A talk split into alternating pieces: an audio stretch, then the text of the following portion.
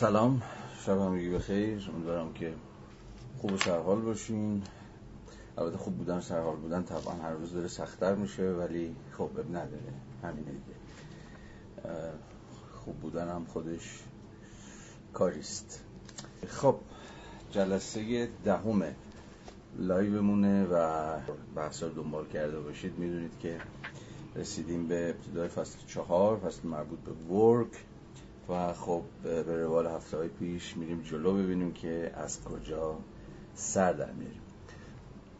باز قبل از اینکه شروع کنیم و موتورتون گرم شه و جا بیفتین و احیانا دوستان دیگه هم اضافه بشن یا نشن یه موضوعی که باز دوباره من داشتم بهش فکر می‌کردم رو محض دستگرمی.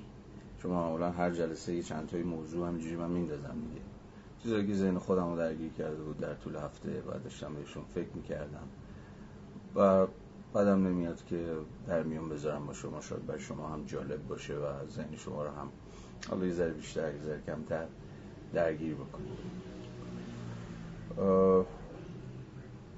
حقیقت ماجرا اینه که به ویژه این حس دیشب به من دست داد.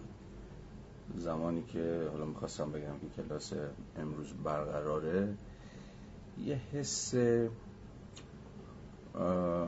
اینه که میگم خیلی شخصیه دیگه. خب حالا سعی می‌کنم یه ذره به سطح غیر شخصی هم بکشونمش. یه حس خیلی دوگانه ای داشتم. هم این حس که خب باید ادامه بدم و این وظیفه که برای خودم معلوم کردم و خب تعهدیه که به شما دادم و بحثی درش نیست. ولی از یه طرف دیگه یه حس دیگری هم در کار بود. حسی که فکر می‌کنم خیلی در زندگیمون دوچارش میشیم. این حس که یا این فکر که یا حتی این وسوسه که آیا این همون کاری که باید انجام بدم؟ یا این بهترین کاری که الان می‌تونم بکنم؟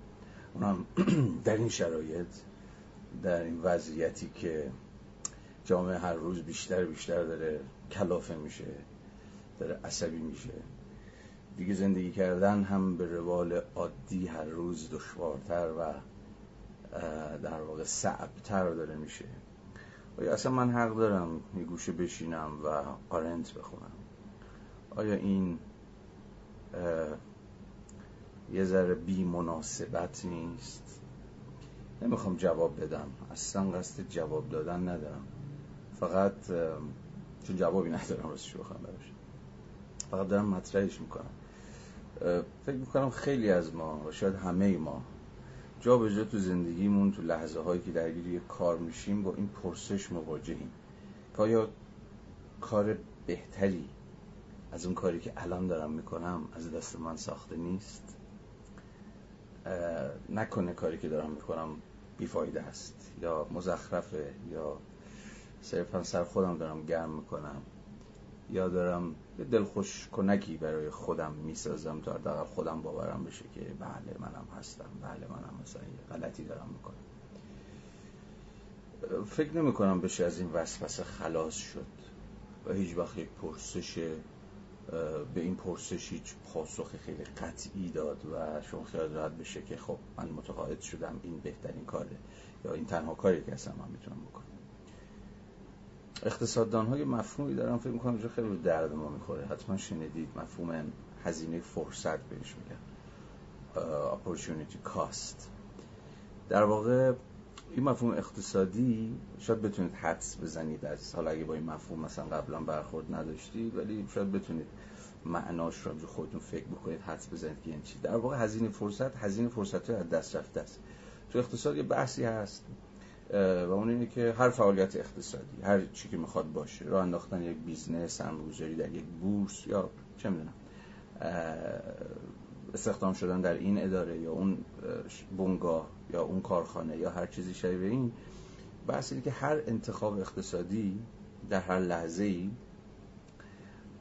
به این معناست که شما یه چیزی رو انتخاب می‌کنید و مجموعی از دیگر انتخاب های ممکن رو کنار می‌گذارید.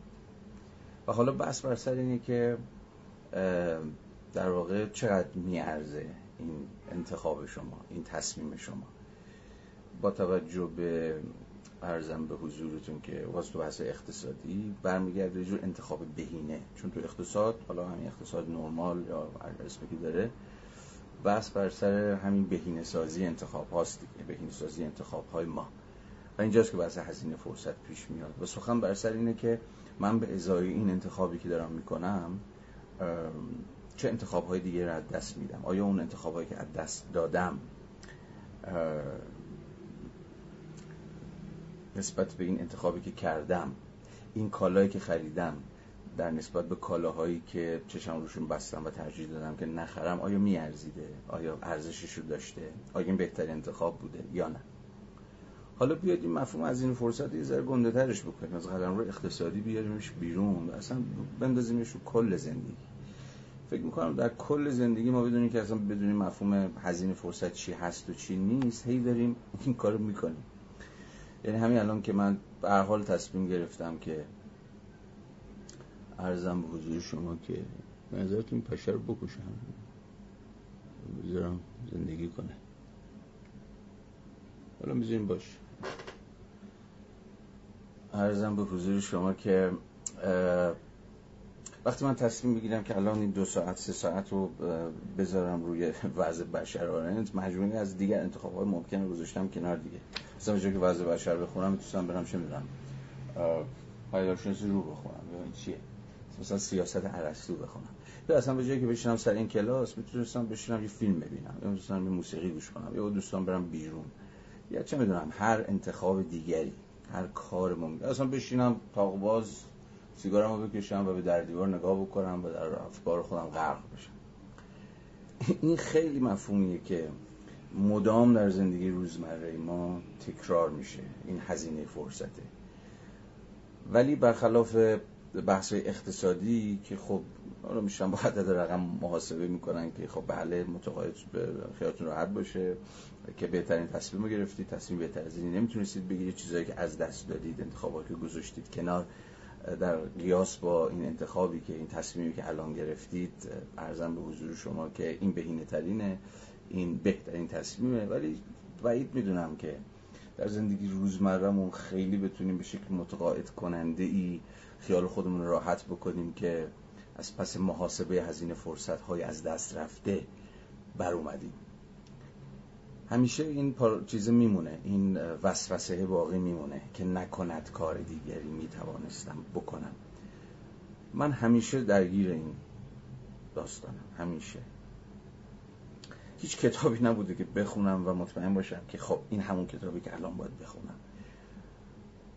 هر هفته که میام سراغ مثلا وضع بشر میگم ای, کاش مثلا الان با توجه به این شرایط مثلا خوندن کاپیتال خیلی موضوعیت بیشتری داشت. یا مثلا خوندن چه می‌دونم مثلا فوکو یا هر بابای دیگه هر چی شما بگید اصلا خیلی مهمتر بود یا یا بهتر بود یا به درد بخورتر بود. این این کشمکشه این چیزی که همچنان مایلم اسمشو بذارم وسوسه یا این حالت امبیولنت حالت دو, دو, دو راهی یا دوگان اندیشی یا تا چندگان اندیشی دست از سر آدم بر نمیداره. و خب شاید زندگی اصلا همینه. کاری که شما می‌کنید ولی متقاعد نیستید که همون کاری که الان باید بکنید. خب دیگه سرتون دارم درد میارم باش. همین. خیلی قصد به جایی رسوندن این بحث رو نداشتم. فقط گفتم که به شما بگم که اصلا خالی نیستم از این فکر و خیال. برحال بگذاریم. خب ساعت نه رو به دیگه وقتشه که شروع بکنیم. لطفا با من همراه بشید. فصل فصل بدقلقیه. فصل چهار. یه ذره عدوازیش زیاده. آرنت اینجا خیلی به نظرم لوس کرده خودشو. ذره یه جایی هم دریوری به نظرم زیاد گفته ولی حالا مهم نیست. ما سعی می‌کنیم که همچنان به همدلانه ترین شکل ممکنی که می‌تونیم آرنت رو بخونیم. داخل پرانتز بگم به هر خانشی مستلزم حدی از همدلیه. حتی اگه شما خسم قسم خوردتون هم می‌دید که بخونید مثلا بنده اگر چه می‌دونم؟ مثلا چپم می‌خوام برم ها یک بخونم یا میزس بخونم به نظرم این باید با یک حدی از حالا این حد رو کسی نمی‌تونه تعیین کنه چه, چه, قدری دقیقا. همواره باید با یک حدی از همدلی باشه. همدلی به نظرم به این معنا شرط فهمه. اگه شما همون اول با گارد محض برید سراغ یه بابایی حالا هر کی که هست اصلا امکان فهمیدن رو از خودتون دریغ می‌کنید چون مثلا پیشا پیش تصمیم گرفتید که یک مارکسیست دو آتشه یا مثلا یک لیبرال راسخل اساسید و خب اگه میرید سراغ مارکس اما اول باید بگردید یه چیزی تو مارکس پیدا بکنید که بزنید دنج سرویس کنید. یا مثلا بگید که این همش مزخرف این همش چرک چرته و دریوریه و غیره و غیره. خب در این صورت اصلا شما وارد ساحت فهم نشدید تا بعد حالا ببینید که بعد از فهمه که نقد به نظرم حادث میشه. اصلا این همدلی نباشه متن به صدا در نمیاد. و چیزی اصلا شما نمیشنوید. متوجه چی میگم؟ این به نظرم خیلی مهمه. در قبال همه هم صدق می‌کنه. چه در قبال اونهایی که پیشا پیش احساس می‌کنید بهشون نزدیکی باشون هم فکرید چه در قبال اونهایی که پیشا پیش مثلا تصورتون اینه که باید یه پتک بگیرید و بزنید تو سرش رو نابودش بکنید. این البته به نظرم در ادامه همون داستانیه که چند هفته پیش گفتم فروتنیه بود که گفتم فروتنی یا تواضع روش شناختی. نه اخلاقی که ما من قرونتون برم من چی نیستم من خاک پاتونم. اینا نه. یک تواضع روش شناختی اینجا هم موضوعیت پیدا می‌کنه. به نظرم در ادامه اون تزه تواضع روش شناختی این همدلیه که الان دارم خدمت شما عرض می‌کنم. بنابراین شرط فهم همواره حدی از همدلی است و تازه از اینجا به بعد که احتمالا ما فرصت پیدا می‌کنیم که یقیه رو بگیریم و باش گفتگو کنیم و نقدش بکنیم. و فاصله بگیریم ازش و راهمون رو کچ بکنیم و بگیم آقا خداحافظ. این همه این چیزهایی که دارم میگم مناظر بر اینه که یعنی جایی هم دارم نقد چیزی می‌کنم ولی در این حال سعی می‌کنم که نهایت همدلی رو هم با متن نهایت همدلی ممکن رو.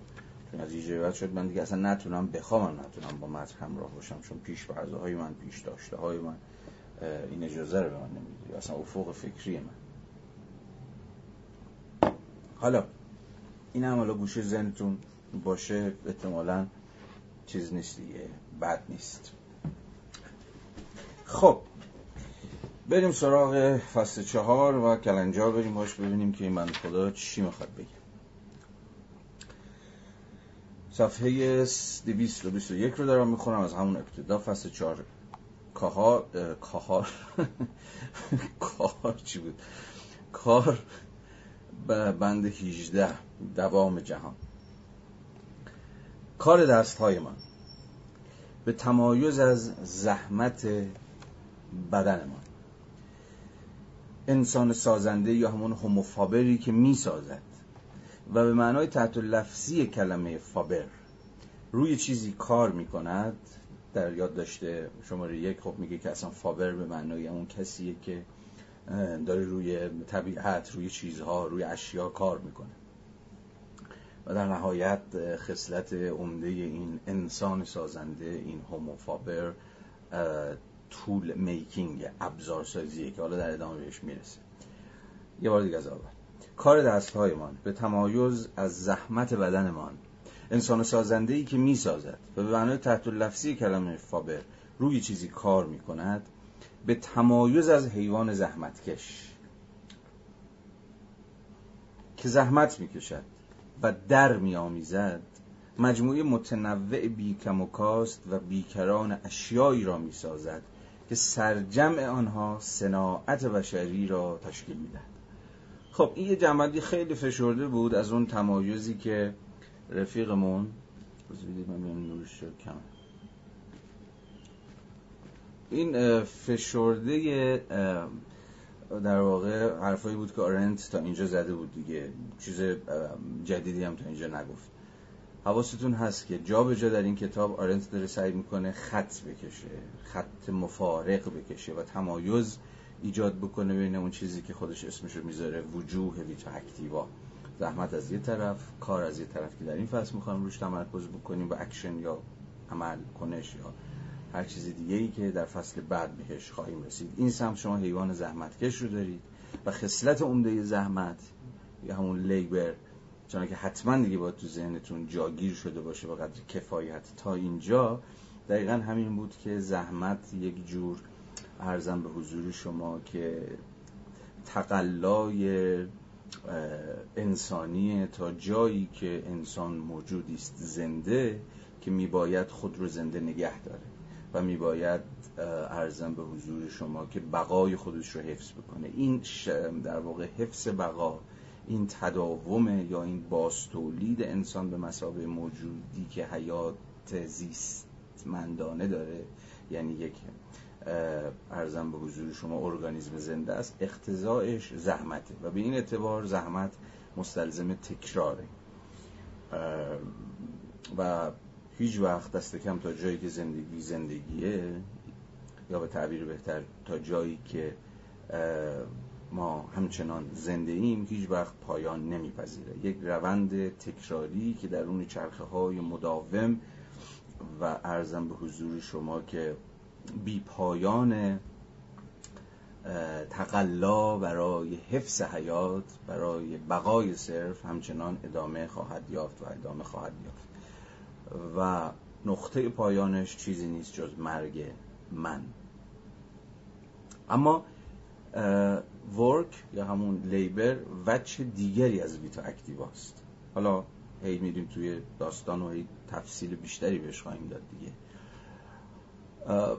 در جایی که از ورک داریم حرف می‌زنیم داریم از حیوان سازنده حرف می‌زنیم یا از انسان سازنده داریم حرف می‌زنیم که خصلت عمدهش اینه که جهان رو داره جهان در قاموس آرنتی کلمه جهان رو داره به اعتبار ابزارسازی هاش برپا می‌کنه. جهان به مسابه وجه, وجه ساخته شده زندگی. اگر لیبر با وجه طبیعی انسان انسان به مسابه موجود طبیعی به مسابه موجود زنده به مسابه موجود بیولوژیک ارزم به حضور شما که با همون وجه طبیعت انسانی سر و کار داشت و طبیعت انسان اختضا می‌کنه که بخوره که بیاشامه که تلاش بکنه زندگی خودش رو تداوم ببخشه و غیر و غیره. ورک با وجه کانسترکتده نه با وجه نچراله زندگی سر کار داره. همه اون چیزی که در زندگی ما کانسترکتد شده یعنی ساخته شده برپا شده و به این اعتبار وچه با دوامه و پایدار زندگی ماست همین اشیایی که دور منن دور شما هن و اصلا زندگی ما همین مراوده ما با این اشیاست که خودمون ساختیم حالا یا مستقیما یا غیر مستقیم. در واقع ورک با این جهان سر کار داره. یا اگه بخوایم خیلی دیگه آرنتی صحبت بکنیم ورک خود جهان رو تأسیس می‌کنه خود ورلد رو. بنابراین خصلت ورک ورلد میکینگه جهان سازیه و جهان به مسابه همون امری که در برابر نیچره. و اگر نه در برابر نیچره متفاوت از نیچره. پس تو ترمینولوژی آرنتی ما یک نیچر داریم که هست به خودی خود هست داره کار خودشو می‌کنه نه؟ و دست من و شما هم نیست. ممکن ما تغییرش بدیم یا توش دست کاری بکنه ولی نیچر یا همون طبیعت به اعتبار خودشه که برپاست. خب قوانین خودشو داره سازوکارهای درونی خودشو داره و غیره و غیره. اما در برابر ارزم به حضور شما که نیچر و بعضی جاها هم آرنت می‌گوید زمین ما جهان رو داریم. ولد رو داریم. ولد از جن به یک معنایی از جنس کالچره نیچر و کالچر یعنی اگر می‌تونیم همین فرهنگ ترجمهش بکنیم ولی معنی بسیار وسیعه. عرض می‌کنم خدمت شما که کلمه. برپا شدن جهان محصول کار انسانی. باز برخلاف طبیعت دیگه نه؟ که من و شما در برپا کردن طبیعت که دستی نداریم. اما در تأسیس جهان حتما نقش داریم. جهان هست تا جایی که انسان ها کار می‌کنن. و از قبل کار محصولاتی می‌سازن کالاهایی می‌سازن اشیایی ارزم به حضور شما می‌سازن که جهانشون رو تأسیس می‌کنه. پس باید همیشه حواستون باشه اینا همه تکراری ها. یعنی هیچ کدومش حرف جدیدی نیستش. می‌دونم و احتمالا ممکنه موجب خستگی شما رو بعضا این تکرارهای من فراهم بکنه ولی نمی‌دونم چرا همیشه احساس می‌کنم که هی باید این اشارات رو چندین باره با شما مرور بکنم که رشته کلام از دست شما در نره و تواسطون به تاریخ اون مفهوم درون خود اون کتاب باشه. مفاهیم درون هر کتابی هم تاریخ خودشونو دارن دیگه. هی در واقع اون سیری که یک معلف یک نویسنده یا متفکر یا هر چیزی اون سیری که در واقع یک مفهوم درون یک متن واحد طی می‌کنه و هی بارورتر و بارورتر و بارورتر میشه. هی ابعاد و سویه ها و سویه های متفاوتی پیدا می‌کنه. و خب من و شما در مقام خواننده این رشته نباید دستمون در بره. یا دستمون در بره کل متن یهو می‌بینید که تبدیل به یک چیز ارزم به حضور شما که به یک چند پارگی تبدیل میشه. بر همین یه بار دیگه گفتم که اینها رو با شما مرور بکنم. خب حالا ادامه میدیم این اشیا عمدتا ولی نه منحصرا اشیایی هستند که مورد استفاده قرار می‌گیرن. بازم یادتون بیاد فرقی که این بابا آرنت بین مصرف و استفاده گذاشته بود نه؟ مصرف چون که از اسمش هم پیداست با یک جور متناهی بودن با یک جور حتی مرگ تعریف میشه ما چیزها رو مصرف می‌کنیم و تموم میشه و حال قضیه کنده است. اما استفاده اگر مجاز باشم از این تعبیر استفاده کنم یه جور مصرف پایدارتره. یه جور در واقع معاشرت کردن با اشیاست. وقتی من از این میز استفاده میز مصرف نمی کنم در زبان آرنتی من از این میز استفاده می کنم یعنی بارها بارها باهاش معاشرت می کنم باش در یه جور تعاملم. و به این اعتباره که به بخشی از جهان آشنا و معلوف من تبدیل میشه من زمانی که فکر می‌کنم در خانه هستم در اتاقم هستم و احساس آرامش می‌کنم تا اگر احساس آرامش بکنیم دیگه این در خانه. ارزم به حضور شما که دست یه بچهش به اعتبار همین آش... اشیای آشنایی است که من در با اونها در معاشرت مداومم. و بخشی پایدار و با دوام یا دست کم نسبتا پایدار و با دوام از جهان من رو به خودشون اختصاص دادن برخلاف اشیا یا اقلام مصرفی که امروز میان و فردا نیستند و به این وجه و به این اعتبار در جهان من جاگیر نمیشن گذرندن و ارزم به حضور شما که پا به فرار. این اشیا عمدتا ولی نه منحصرا اشیایی هستند که مورد استفاده قرار می‌گیرند و دوامی را که لاک. همون جان لاک خودم برای استقرار مالکیت لازم میشمرد و ارزشی را که آدم اسمیت برای بازار مبادله ضروری می‌دانست دارا هستند. هم دوام هم ارزش. اشیا. اشیایی که محصول ورکن حالا باز به این مفاهیم ما باز خواهیم گشت در ادامه. دارا هستند و گواه مولد بودن یا کیفیت مولدند که به اعتقاد مارکس ملاک و میزان طبیعت بشر است. استفاده خاص آنها موجب نمی شود که از بین بروند. این اشیا صناعت بشری را از ثبات و استحکامی برخوردار می کنند که بدون آن این صناعت نمی توانست تکیگاهی داشته باشد تا موجود بی ثبات و میرایی را که انسان باشد در خود منزل دهد. در واقع آرنت در اینجا به زبان بی زبانی داره. از یه جور هستی شناسی انسانی هم حرف می‌زنه. که دو تا وجه داره که در فصول گذشته بهشون ارجاع داده بود. در واقع انسان به مسابقه موجودی میرا به مسابقه موجودی فناپذیر مسابقه موجودی متناهی. درون جهان پایدار و کم و بیش مستحکمی منزل گزیده که قرار بیش از خود انسان یعنی یکایک انسان هایی که میآیند و می‌روند پاید و دوام داشته باشه بنابراین زندگی انسانی جو این پارادوکس این هاست این, این پارادوکس است دیگه. انسان میرا و اشیای اگر نه نامیرا اشیای با دوام که خیلی وقتا قبل از ما بوده اند و بعد از ما هم خواهند بود. مثلا حالا خیلی مثال ها میشه زده ولی مثالی که الان به ذهنم می‌رسه مثلا وقتی شما یه عزیزی رو از دست میدین اشیای متعلق به اون مثلا لباسی که میپوشید یا گردنبندی که به گردن میانداخت یا کتاب هایی که داشت یا میز کارش یا چه می‌دونم هر چیزی شبیه این باقی میمونه و یه جور گویای انگار اون وجه نامیرای موجود میرایی است به نام انسان دیگه. انگار رد پاهای انسان میرا رو شما می‌تونید در اشیای نامیرایی که یا با دوامی که بعد از او باقی میمونند ببینید. یا این موزه هایی که هست از مثلا خونه های بزرگان می‌سازن. مثلا خونه مارکس مثلا در لندن حالا مثلا هست نیست منطقه می‌تونه باشه دیگه. که مثلا به همون شکلم باقی مونده دستم نخورده نمی‌دونم میز کارش کتاب خونهش آشپزخونه فلان فلان. این در واقع همه تلاشی که آرنس داره می‌کنه تا نشون بده. ببین این جهان با این بچه دوامش اینکه بیشتر از ما میپاید و ادامه پیدا می‌کنه هست که تعریف میشه. اصلا صدای اون انسان میرا دقیقا همینه دیگه. حتی اینه که یه چیزهایی از خودش باقی بگذاره که بعد از او بپاید.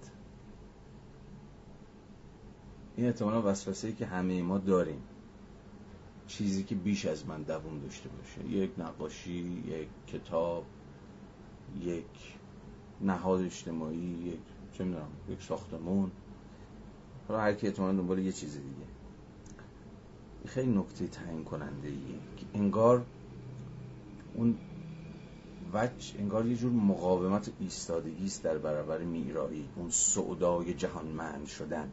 اینکه انسان بتونه در جهان برای خودش جای پایی پیدا بکنه. رد پایی از خودش باقی بگذاره در جهان. یعنی به بخشی از صناعت بشری تبدیل میشه. تبدیل میشه یک کتاب. تبدیل بشه به یک سمفونی تبدیل میشه به یک اثر هنری یا هر چیزی شبیه این. یعنی به خودش بچی جهانمند بده.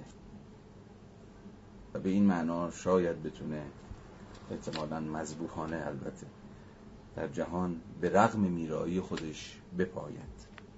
حالا این اشیا صناعت بشری را از ثبات و استحکامی برخوردار می کنند که بدون آن این صناعت نمی توانست تکیهگاهی باشد تا موجود بی ثبات و میرایی را که انسان باشد در خود منزل دهد.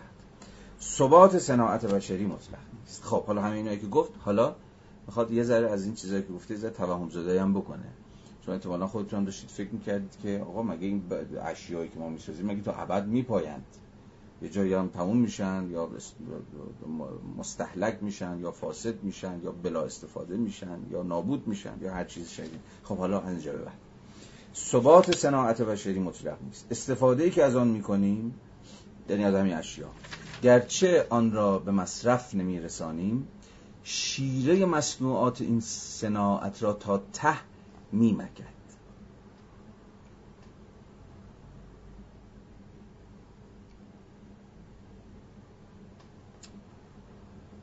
آیا من وسوسه میشه این وسط چیز می‌ذاری بگم ولی خب سرعتمون کند میشه. بذارید برم. روند زندگی که در کل هستی ما جاری است به آن نیز هجوم می‌برد. به آن نیز یعنی به خود صناعت بشری به خود جهان به خود اشیا به خود مصنوعات. روند زندگی که در کل هستی ما جاری است به آن نیز هجوم می‌برد و اگر از اشیای جهان استفاده نکنیم آنها نیز سرانجام میپژمرند و به درون روند طبیعی فراگیری باز میگردند که از آن بیرون کشیده شده اند و آنها را در برابر آن برپا داشتند. حالا آره از استفاده نکردن حرف می‌زنیم خیلی از اشیا استفاده نکنیم میپوسند فاسد میشن چه هیچ. ولی اون سمت ماجرا هم هست که نمی‌دونم چرا کمتر آرنت بهش اشاره می‌کنه. و اونم از نابودی شی از فرط استفاده است. اشیایی که همین گفتم مستحلک میشن یا دیگه از کار میفتن.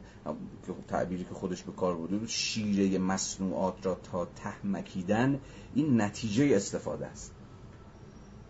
برای هممون پیش اومده دیگه. از یه چیزی اونقدر استفاده کردیم که دیگه تکشیده دیگه تموم شده. حالا می‌خواد که چه می‌دونم اجاق گاز باشه می‌خواد این جارو برقیه باشه می‌خواد خودکار باشه یا یا هر چیز دیگه ای اشیای کهنه. اشیایی که دیگه کهنه میشن میندازشون دور حالا باید اشیا رو نو کنید. نه؟ این محصول در واقع اینکه پایداری جهان یا همون اشیا و مصنوعات مطلق نیست. نتیجه اینه که خود استفاده هم در نهایت اشیا رو میفرساید. اشیا رو تموم می‌کنه. و خب نیاز به جایگزینیشون. و باز این چرخه ادامه پیدا می‌کنه. گرچه چرخه در مرام آرنتی ویژگی زحمته این زحمت هر روز باید در جریان باشه هی باید بچرخه هی باید بچرخه چون موجود زنده باید زنده ببونه اون قصه هایی که خدمتتون عرض کردم. اون روند تکرار بی پایانی که ویژگی هر ارگانیسم زنده است به اعتبار زنده بودنش. اما آرنتی جای دیگه به ما گفته بود که این چیز نیست. این اتفاق نیست که برای ورک میفته چون ورک یا همون کار ارزم به حضور شما یه قایتی داره و وقتی به اون قایت به اون نتیجه به اون هدف می‌رسه دیگه تموم میشه. قایت مثلا یک نجار یا هدفش اینه که میزو بسازه وقتی میزو ساخت دیگه تمام خداحافظ. اما شما می‌تونید از خودتون بپرسید مگه نجار فقط یک میز می‌سازه؟ پس اینجا ما با یه جور تکرار سرکار داریم. در ادامه آرنت تمایزی می‌ذاره بین تکرار و تکثیر که حالا بهش خواهیم رسید. صندلی اگر به حال خود گذاشته یا از جهان بشری بیرون انداخته شود بار دیگر چوب می شود و چوب می پوسد و به خاکی باز می گردد که درخت از بط آن سر برآورده بود.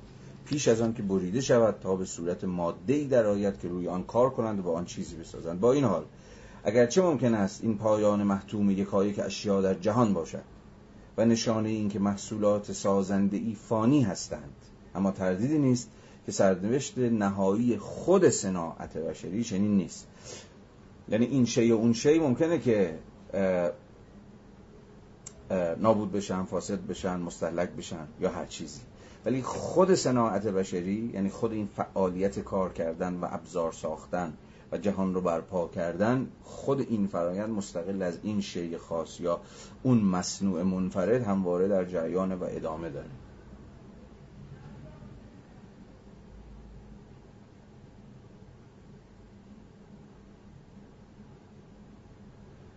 اما تردیدی نیست که سرنوشت نهایی خود صناعت بشری چنین چیزی نیست. صناعتی که در آن هر شیعی پیوسته ممکن است با تغییر نسل هایی که میآیند و ساکن جهان ساخته انسان می‌شوند و می‌روند جای خود را به شیعی دیگر دهد. از این گذشته اگرچه استفاده به ناگزیر شیر این اشیا را تا ته میمکد این اتمام به همان صورتی سرنوشت آنها نیست که نابودی پایان ذاتی همه چیزهایی است که به مصرف می‌رسند. چیزی که استفاده آن را میفرساید دوام است.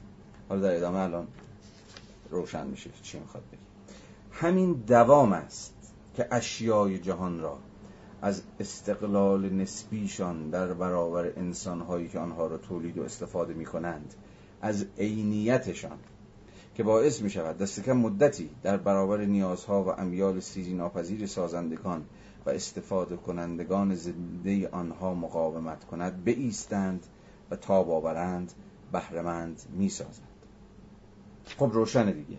باز دوباره داره دوباره میره سراغ همون مفهوم مرکزی خودش در بحث از کار. کار جهان با دوامی برپا می‌کنه و در واقع این دوام اشیای جهان تا حدی به این معناست که این اشیا گرچه محصول بنده و شما محصول کار انسانی هست محصول انسان سازنده هست اما حدی از یه جور استقلال نسبی دارند از انسانهایی که اونها رو ساختن. و به این معناست که واجد وچی عینی هم ابژکتیو اینجا ابژکتیو رو آرنت داره به معنای دقیق کلمه به کار می‌بره. ابژکتیو رو می‌شود برابر ایستا ترجمه کرد دیگه. کمان که مثلا میر شمس الدین ادیب سلطانی در ترجمه ای که از سنجش خرد ناب کانت به دست داده جا به جا ابژکتیو رو گذاشته برابریستا حالا یه تفاوتی بین برابریستا و برابر آخته یا حالا گگنشتاند و اوبیکت در آلمانی هست که آلمان ازش میگذرم. اینا بریزید دور همون اوبیکت ابجکتیو انگلیسی رو که نگردید. ابجکتیو یعنی برابریستا برابریستاده در برابر منی که سازنده او هستم یعنی سوژه ای باید وجود داشته باشه یا در واقع همیشه سوژه ای وجود داره که ابژه برابریستای این سوژه است. در واقع همواره یه جور نسبت اگر خیلی کلمه بیراهی نباشه همواره نسبتی دیالکتیکی بین سوژه و ابژه وجود داره. ابژه ها برابر ایستادن در برابر منی که من داخل گیومه یعنی نه این من منفرده فلان و فلان. من در مقام هر سوژه انسانی یا من به مسابقه همون انسان سازنده ای که در واقع سازنده این ابژه هستم. ولی خب این ابژه به اعتبار برابر ایستاییش حدی از استقلال نسبی از من رو هم داره. من رو ساختم یعنی انسان سازنده جهان اشیا رو برپا کرده اما اشیا خصلتی عینی دارند. یعنی در این حال بیرون از من و در برابر من ایستادند. و دست کم تا جایی تا مقطعی تا لحظه ای می پایند و دوام می آورند دوام می آورند یا بقول آرند که در اینجا در به ایستند رو داخل گیومه گذاشته دیگه. و عینیت رو هم دو خط بالاتر داخل گیومه گذاشته تا به این معنای تا به این پیوند معنایی بین ابژکتیویته به مسابقه برابر ایستایی و خود مفهوم ایستادن توجه بده. اینکه جهان ابژکتیوه اینکه اشیا خصلتی عینی دارند و به این معنا در برابر من ایستاده اند در واقع گویای همین استقلال نسبیشون از من شماست. از این منظر نقش اشیای جهان تثبیت زندگی بشری است.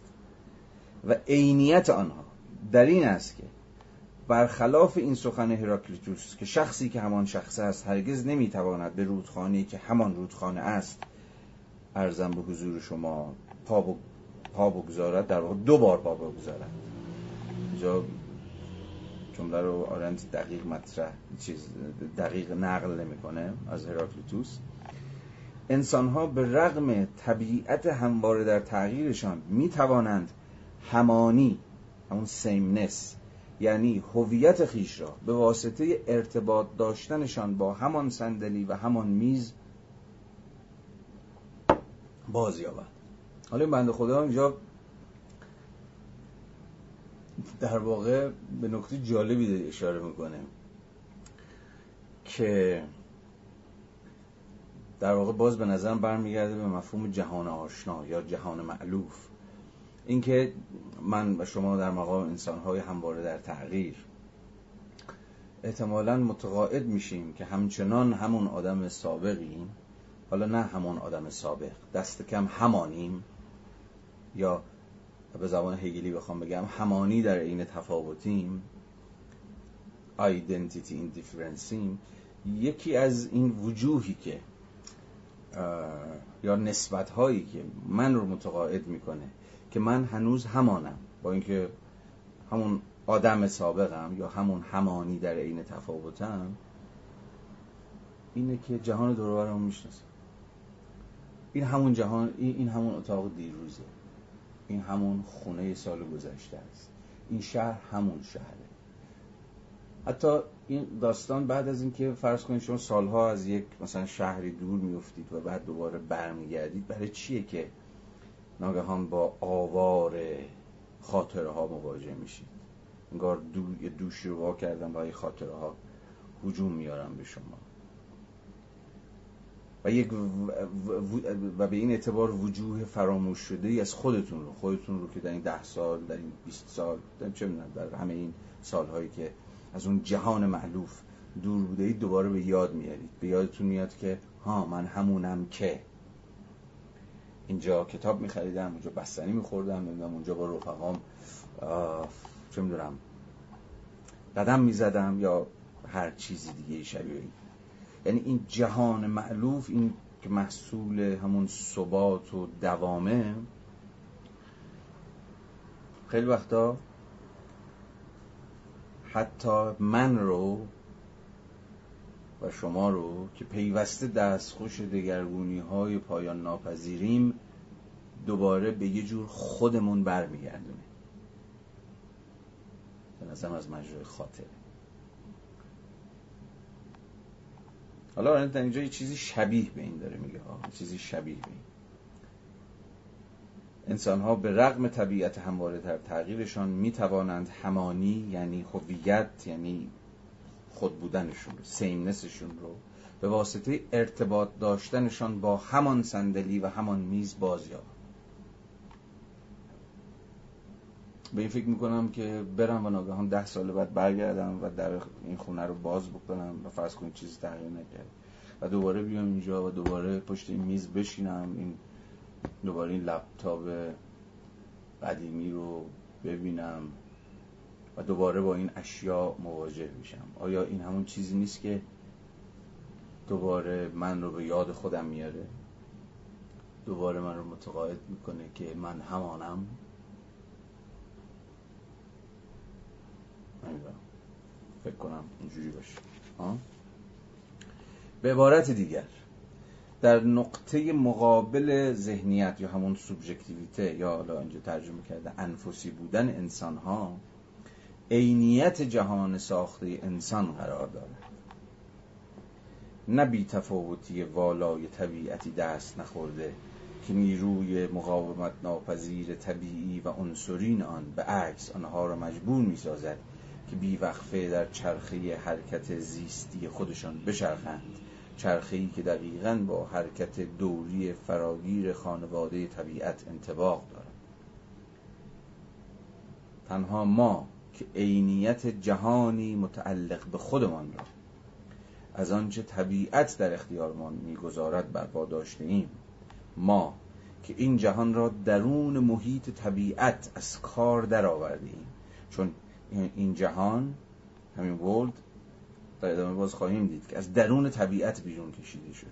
چون همون چیزهایی که ما می‌سازیم در مقام اشیا و مصنوعات اینها حالا مستقیم یا غیر مستقیم محصول استخراج ما از چیزه طبیعته.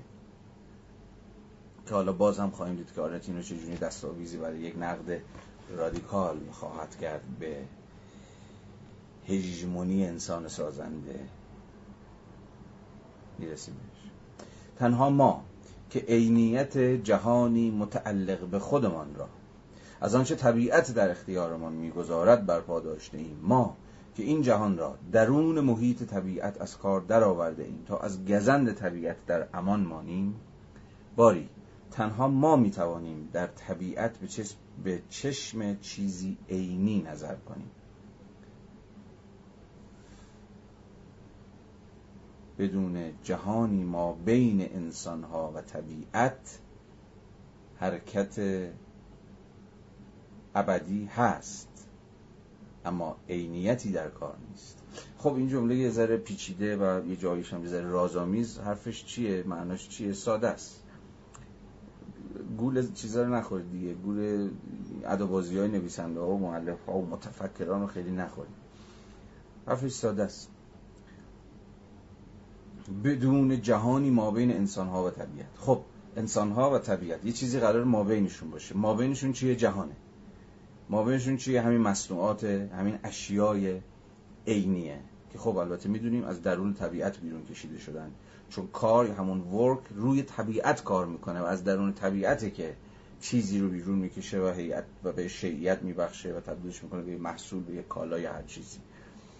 مثلا چوب درخت رو در واقع درخت رو می‌بره چوبش می‌کنه و اون چوب می‌کنه میز نه؟ و حالا دیگر مثال هایی که طبعا می‌شود زد. حرف آنت اینه که ما بین این انسان ها یعنی بنده و شما و مراوداتی که بینمون هست و خود طبیعت که پیشا پیش داده شده است و به یک معنای گاد گیونه خدا دادیه حالا نه معنی الهیاتی کلمه. و چرخه تکرار شونده خودش رو داره پیش می‌بره. یه جهان دیگری هم هست یک جهان ابژکتیو که ارزم به حضور شما که واجد خصلتی عینی است. عینی به همون معنایی که دقیقه پیش خدمتتون عرض کرد و این جهان عینی همان جهانی است که در واقع انسانها درش منزل میگزینند. منزلگاه انسانی جهانه. نه طبیعت و نه حتی زمین. چون زمین هم به خودی خود اگر کاری روش صورت نگیره کاری که طبیعت رو تغییر میده طبیعت رو دستکاری می‌کنه هیچ کدوم یعنی اگر کاری وجود نداشته باشه ورکی وجود نداشته باشه نه طبیعت و زمین چیزای ترسناکی میشن. نه؟ حالا با اشکال مختلفی باید کاری وجود داشته باشه. کاری که طبیعت رو و زمین رو به وجهی و به سبکی و به سیاقی تغییر میده تا اونها رو سکونت پذیر بکنه برای انسان ها و در این حال به اونها وچی از ثبات وچی از دوام و وچی از امنیت ببخشه.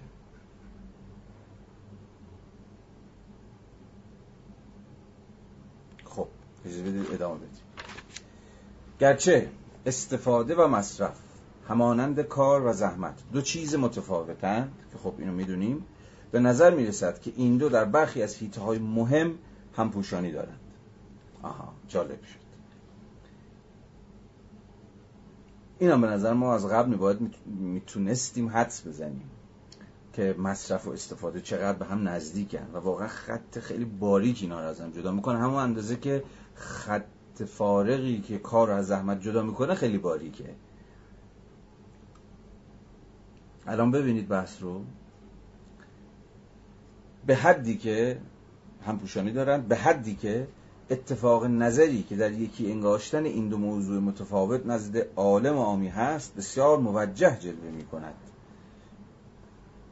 همون یگان انگاشتنی که حالا به زم آرنت باید یه جورایی چیزش کردیه درسته که رایجه درسته که اصلا جزی از کامن سنس ماست. اینکه استفاده و مصرف عملا یکی و همانند کار و زحمت فرق با هم دیگه ندارن. ولی به رغم این باید اتفاقا این از این یگانه انگاری فاصله گرفت و تفاوت هاشون رو نشون داد. اما در این حال این تفاوت به این معنی نیست که اینها نسبتی با هم دیگه ندارن و یه جاهایی یکی ادامه دیگری نیست.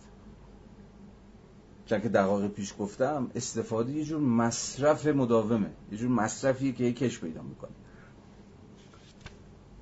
استفاده در واقع رگه ای از مصرف در خودش دارد. چون وقتی من از این میز دارم استفاده می‌کنم عملا این استفاده داره این شی رو میفرسایه. برای همینه که یه روزی یه جایی مجبورم عوضش بکنم. همونجور که شما مبل خونتون عوض می‌کنید یا فرش خونتون عوض می‌کنید یعنی با اینکه دارید ازشون استفاده می‌کنید.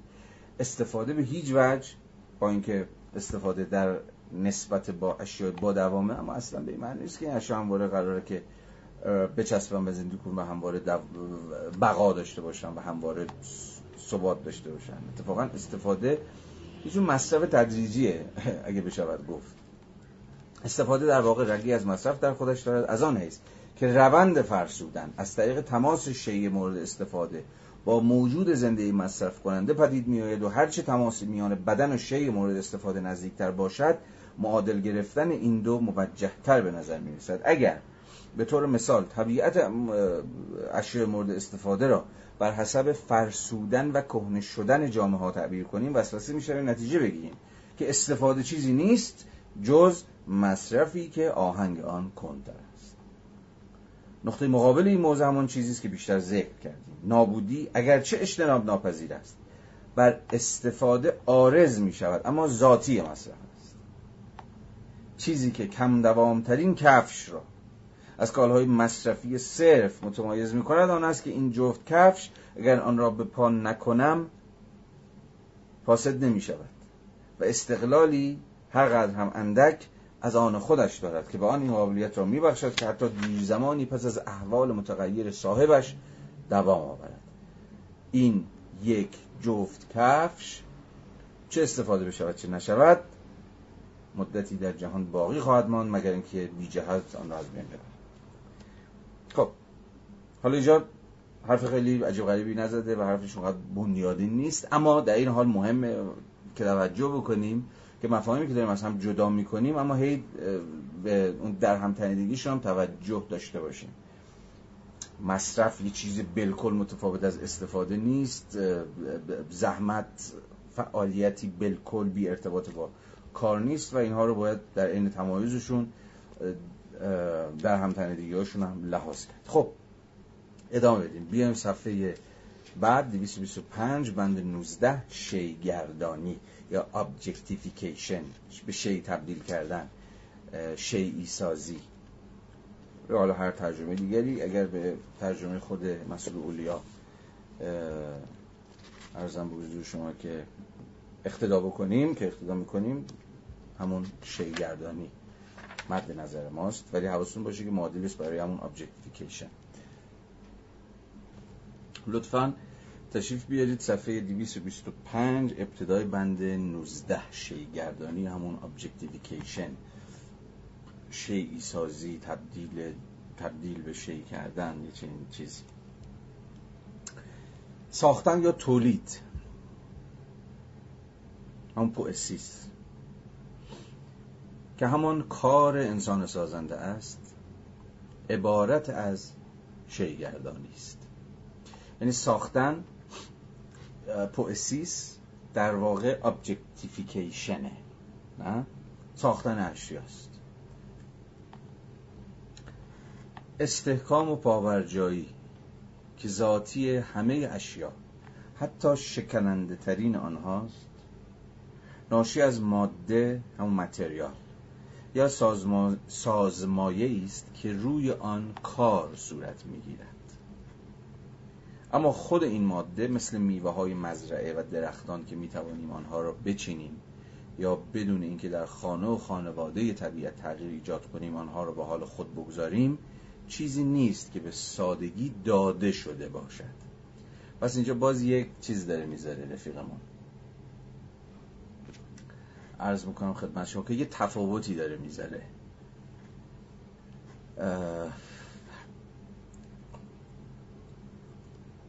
یا در واقع توجه ما رو به یه چیزی جلب می‌کنه و اون که کاری که در واقع داره صورت می‌گیره و این کار قراره که از جنس یه جور تولید یا از جنس یه جور ساختن باشه روی متریال کار می‌کنه. اما خود این متریال به تمامی داده شده نیست گیون نیست اونجا حی حاضر نیست بلکه خود اون چیزی که به متریال تبدیل میشه و بعد شما روش کار می‌کنید و مثلا از توش شیعی در میارید خود اون متریال هم باز محصول یه جور جداسازیش از طبیعت حالا مثالی که خودش هم در ادامه می‌زنه مثال بدی هم نیست. میگه که مثلا فرض بکنید که نجار روی چوب کار می‌کنه.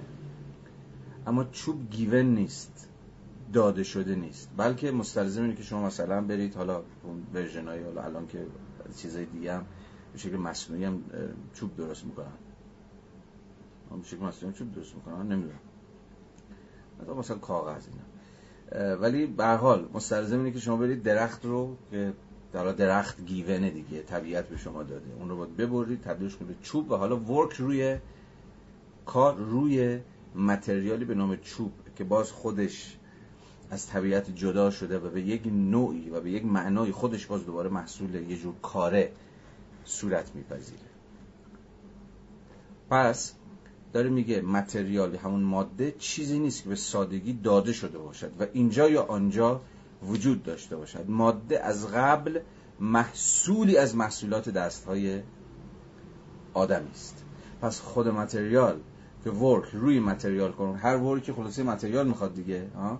مثلا شما اسمش رو بذارید ماده اولیه. یه ماده اولیه می‌خواد. ولی باز خود ماده اولیه هم محصولی از محصولات انسانی. ماده از قبل محصولی از محصولات دست های آدمی است که آن را از محل طبیعیش بیرون آوردند و در این میان یا نوعی روند زندگی را از میان برده اند نظیر وقتی که برای فراهم کردن چوب باید درخت را نابود کرد یا در یکی از روندهای کنتر طبیعت اختلال ایجاد کردند مانند زمانی که آهن، سنگ یا مرمر را به زور از زهدان زمین بیرون می‌کشند. این عنصر تجاوز خشونت خب حالا اینجا بحث اهمیت پیدا می‌کنه و از صرف اجور کرده حالا توصیفی میاد بیرون و یک لحن انتقادی هم خیلی زمینی در اندیشه آرنت پیدا می‌کنه. این عنصر تجاوز و خشونت تجاوز و خشونت نسبت به خود طبیعت دیگه. چون, چون طبیعت باید به ماده تبدیل بشه به متریال به همون ماده اولیه‌ای که حالا قرار کار روش صورت بگیره و تبدیل بشه به این شی یا اون شی خود تبدیل طبیعت به ماده خام یا به, به یک جور منبع به جور سورس آره طرفش اینه که این تحت هیچ شرایطی مستقل از دست کم حدی از تجاوز و خشونت نیست. این روند تبدیل طبیعت به متریال و بعد تبدیل متریال به محصول. این یک پروسه خشونتگرانه است و در عین حال تجاوزگرایانه است. اگر این حرفا شاید در زمان آرنت در دهه 1950 یه ذره اقراخکارانه بود اگر بود که فکر همون موقعشم حتما که آرنت زده بود به خال. ولی امروز با یه فاصله 60 70 ساله این فرازهای آرنت خیلی خیلی برای ما معنادارتر و به تعبیر to the point تره. چون ما دیگه خیلی روشنتر از زمان آرنت که به این اعتبار که در عصر بحران اقلیمی در عصر آسیب پذیری زمین داریم زندگی می‌کنیم که هر روز داره شرش رو به ما نشون میده به ویژه در جامعه مثل جامعه ما. همین الان همین لحظه که بحران آب یقه ما رو گرفته و این تنها بحرانی نیست که بحران زیست محیطی نیست که ما داریم تجربه می‌کنیم. دیگه می‌تونیم بفهمیم که این, این, این فرازی که داره میگه اصلا ورک و انسان سازنده تجاوزکاره و خشونت ورزه یعنی چی؟ و چقدر این حرف الان دیگه در چشم ما حرفی درست جلوه می‌کنه. این عنصر تجاوز و خشونت در هر نوع ساختنی وجود دارد. و انسان سازنده آفریننده صناعت بشری همواره نابود کننده طبیعت بوده است. بازم میگم به یه جور تاریخمندی این فراز اگر توجه بکنید باز احتمالا توجهتون بیشتر به ارزم به حضور شما که یه جور بینش آرنت جلب میشه. خیلی قبلتر از اینکه ما اصلا وارد عصر این بحث های محیط و اکوسیستم و نمی‌دونم طبیعت رو نجات بدیم و زمین داره تموم میشه و بحران اقلیمی دهن همه رو سرویس کرده و چیزهای شبیه این برسیمه که شما می‌تونید یک نقد حالا گیرم زمینی در صدای آرنت بشنوید. آفریننده سنا انسان سازنده همون هموفابری که داریم ازش حرف می‌زنیم. همواره نابود کننده طبیعت بوده است. حیوان زحمتکش که با تن خیش و به کمک حیوانات اهلی حیات را میپرورد ممکن است ارباب و سرور همه موجودات زنده باشد. اما هنوز خادم طبیعت و زمین است. تنها انسان سازنده است که مثل ارباب و سرور کل زمین رفتار می کند از آنجا که پدید آورندگی و سازندگی او بر صورت خدا از آنجا که پدید آورندگی و سازندگی او را به صورت خدای خالق می‌دیدند. به گونه ای که خداوند اکس نیهیلو خلق می کند یعنی از عدم خلق می کند و انسان از ماده داده شده می آفریند پدید آورندگی و سازندگی بشری بنا به تعریفش ناگزیر منجر به شورشی پرومتوار می‌شد. زیرا تنها پس از نابود کردن بخشی از طبیعت آفریده خداوند می‌توانست جهانی ساخته انسان برپا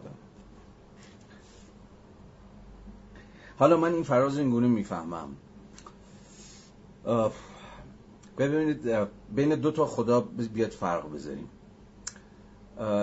یه جور خدای ادیان ابراهیمی که دقیقا خدای خالقه. یعنی کریشو اکس نیهیلو. یعنی خلق از هیچ می‌کنه از عدم چیزی میآفرینه. با خدا به معنای حالا یه جورای یونانیه کلمه که به ویژه تو افلاتون همون دمیور. که در واقع خدای سانه نه خدای خالق. خدای سانه فرقش با خدای خالق چیه؟ اگر مجاز باشم این تمایز رو ادامه بدم. اینه که اگر اون اولیه خدای خالق از هیچ خلق می‌کنه خدای سانه در واقع از دل حیولا به معنای فلسفی کلمه حیولا. یعنی اون ماده اولیه که هیچ فرمی نداره. اصلا حیولا هم همینه دیگه. همین روزا میگیم حیولا و فلا اینا یک نسبتی با اون معنای فلسفیش داره. یعنی حیولا چیه؟ یه موجود بدون فرم دیگه یا یا دفرم است دیگه یا چند فرم است دیگه.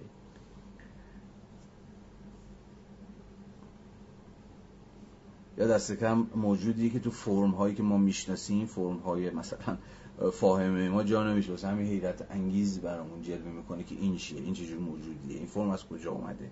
یا حالا هر چیز شبیه حالا این وچش رو بذاریم کنار. خدای سانه پس روی چیز از پیش داده کار می‌کنه.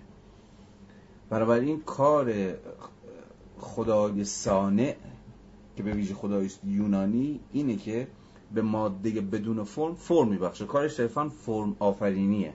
عین یک مجسمه سازی که بارها این استعاره مجسمه ساز برای توصیف خدای سانه به کار رفته. عین مجسمه سازی که مثلا از دل یه سنگ که حکم همون حیولا رو داره همون ماده اولیه بدون فرم داره یه مجسمه میتراشه یعنی فرم میبخشه خدای سانه پس فرم دهنده است شکل دهنده است. به چیزی که از قبل وجود داره. اما خدای خالق کارش نیست. خدای خالق اصلا از صفر از هیچ از عدم از نیستی چیزی. ارزم به حضور شما که خلق می‌کنه. پس این, این, این دو جور چیز به شما اصلا میده. دو جور خداشناسی یا حتی دو جور الهیات به شما خواهد داد. خدای خالق و خدای ثانی. حالا چیزی که این بابا داره اینجا میگه اینه که به رغم اینکه بعضا انسان سازنده رو در هیئت خدای خالق تصویر کردند اما یه تفاوت بسیار عمده بین اینها وجود داره. و اون تفاوت اینه که در واقع انسان سازنده در واقع صانعه در واقع فرم دهنده است. و بهای این فرم دهندگی اینه که در اون ماده اولیه که حالا در اینجا خود طبیعت باشه طبیعت همون گاد گیون باشه طبیعت داده شده با درون این طبیعت دست ببره اون رو بتراشه اون رو نابود بکنه منفجر بکنه دست بکنه توش. تا بتونه از توش متریال در بیاره یا بتونه طبیعت رو به متریال تبدیل بکنه. طبیعت رو به ماده خام به ماده اولیه تبدیل بکنه. به این اعتبار که همواره نگاه انسان سازنده به طبیعت اینه که طبیعت منبعه. و دیگه زمانی هم فکر می‌شد که منبع لایزال دیگه. حالا حالا ها داره و حالا حالا میشه شیرش رو کشید و حالا حالا میشه ازش استفاده کرد یا حتی یا حتی مصرفش کرد.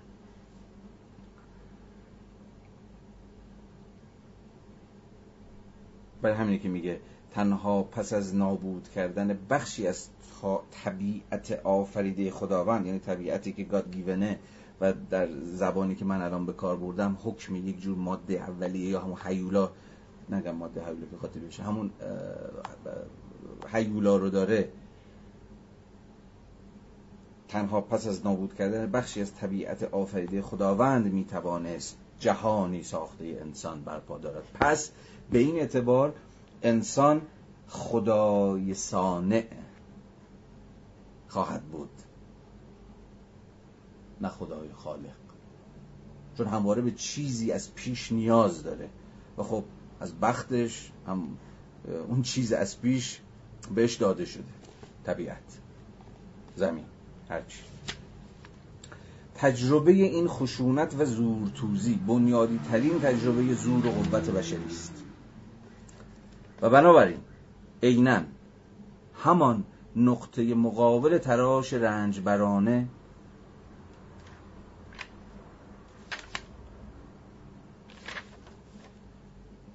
و فرساینده است که در زحمت محض تجربه میشه. حالا بیاد این ور لطفا.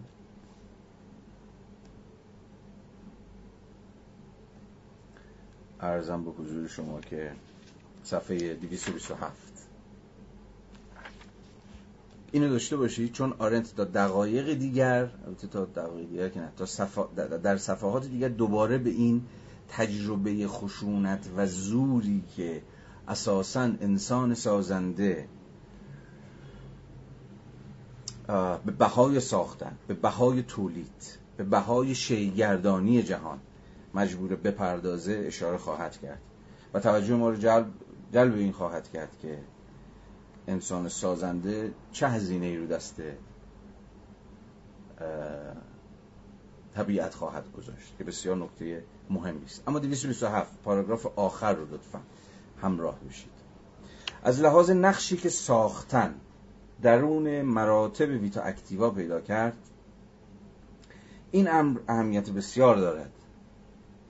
تصویر ذهنی یا الگویی که شکل آن هدایتگر روند ساختن است نه تنها مقدم بر آن است بلکه با محصول تمام شده که بلکه با محصول تمام شده از بین نمی رود. محصولی که آن تصور یا الگو بیش از آن عمر می کند. تصور یا الگویی که دست نخورده میماند و به عبارتی حاضر مهیاست تا خود را به دست جریان مستمر و نامتناهی ساختن بسپارد بذارید اینو من تا ته بخونم. چون معناش فقط در طول این پاراگراف معلوم میشه. بعد بحث کنم که چی داره میگه در این فراز. این تکثیر بالقوه که ذاتی کار است. یادتونه؟ ویژگی لیبر تکرارش بوده. ای با تکرار بکنیم و این لیبر هیچ وقت پایان نمیپذیره چون روند زیستن هم باید ادامه پیدا بکنه و خب به همین اعتبار هم هست که اصلا زندگی روزمره یه حیوان زحمتکش روند تکراری ارزم به حضور شما که اتباع نیازها و هوایج بیولوژیکشه. اما کار تکثیر میشه. حالا آرنت می‌خواد توضیح بده که یعنی چی این تکثیر شدنش؟ و چرا اتفاقا کار در محصول خودش به پایان نمی‌رسه؟ اما مثالی که در پارت قبلی زدم. وقتی یک میز ساخته میشه و ظاهرا هدف یا قایت کار برآورده شده اما این پایان پایان فرایند کار نیست بلکه دوباره میزی دیگر و ادامه و تکثیر خود این ساختن. اینو چجوری با توضیح داد؟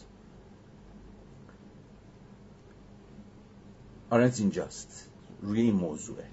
این تکثیر بالقوه که ذاتی کار است با تکراری که نشانه زحمت است. اصولا فرق دارد. این تکرار برانگیخته چرخه زیستی است و تابع آن میماند. نیازها و خواستهای بدن انسان میآیند و می‌روند. خب بدن گشنش میشه بدن تشنش میشه یا هر نیازی دیگه ای و این هی مستلزم اینه که بدن خود به یک معنای خودش رو تکرار کن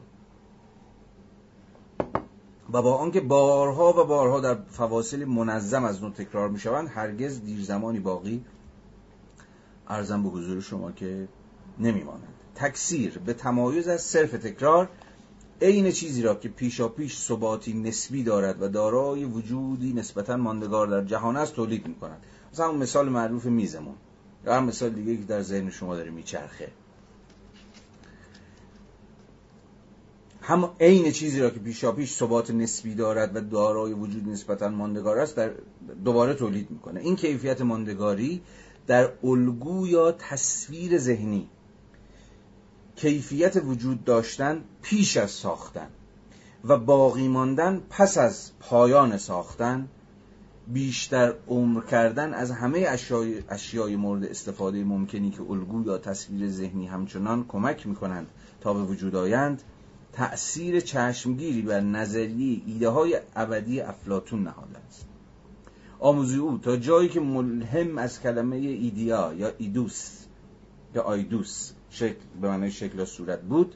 کلمه که افلاطون بر اولین بار در سیاق فلسفی به کار برد بر تجربه هایی در پوئسیس یا ساختن مبتنی بود و با اینکه او از نظریهش برای بیان تجربه های کاملا متفاوت و چه بسا بسیار فلسفی تر استفاده کرد همواره وقتی می‌خواست اعتبار و معقولیت سخنش را ثابت کند مثالهایش را از حوزه ساختن برمیگرفت.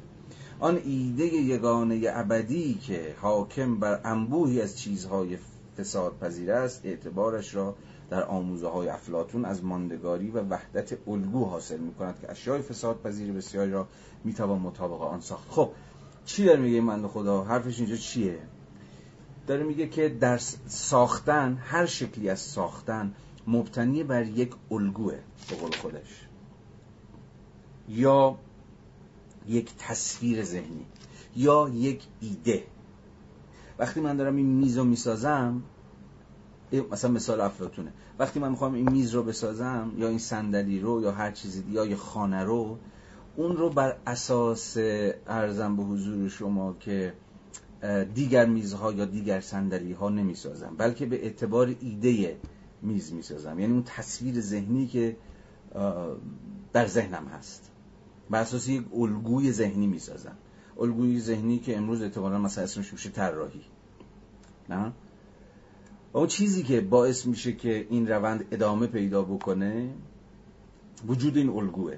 این الگو تمام این الگو همونجوری که ایده ها هیچ وقت پایان نمیپذیرن و یک دوام و بقایی دارند و افلاطون اینها رو اصلا در قلمروی قرار میده که قلمرو ابدیته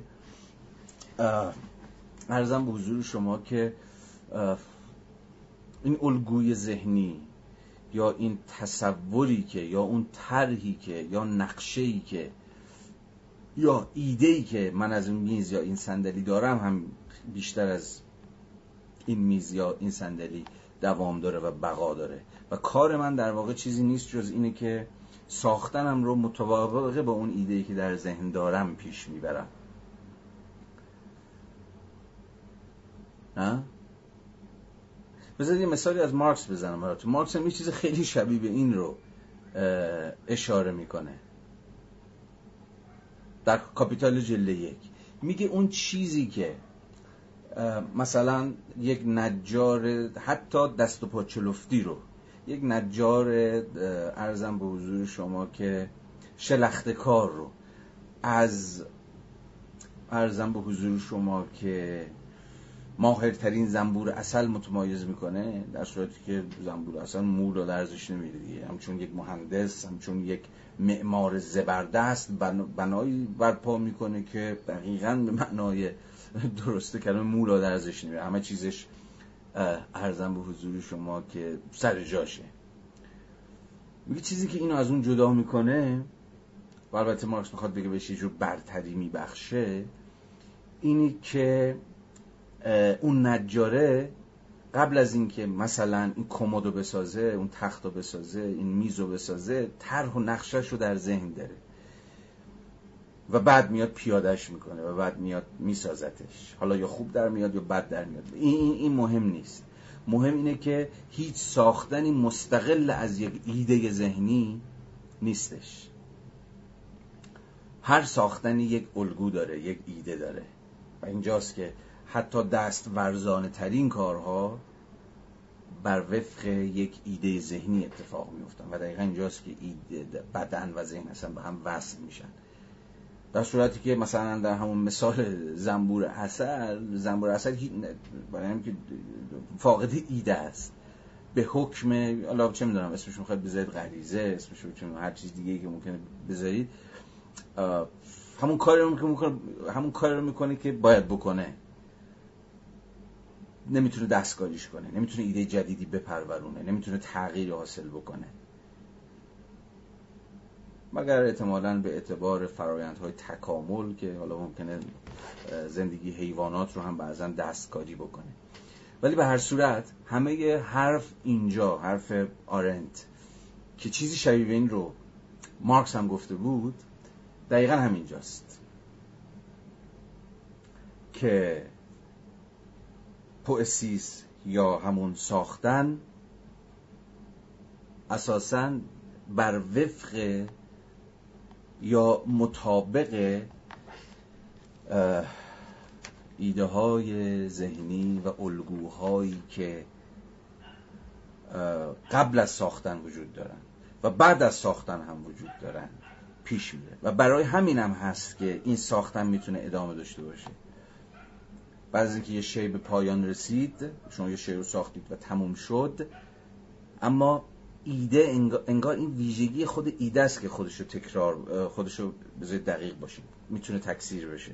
شما انبوهی از از, از یک ایده از یک طرحی که مثلا کشیدید و مثلا یه, یه کمدی طراحی کردید و ایده ذهنیش رو پروراندید بعد روی نقشش هم کشیدید رو کاغذ. و حتی منتشرش هم کردید دیگه از شما جدا میشه. ولی بارها و بارها می‌تونه تکثیر بشه بارها و بارها این فرند ساختن می‌تونه مطابق با اون ایده اون طرحه که باز به زبان آرنتی هم قبل از فرایند ساختن وجود داشته و هم پس از پایان فرایند ساختن هم همچنان وجود خواهد داشت و به این اعتبار واجد دوام و بقاه پیش بره. پس اون چیزی که به یک معنایی دوام و بقا داره خود ایده هست. خود اون طرح و نقشه هست.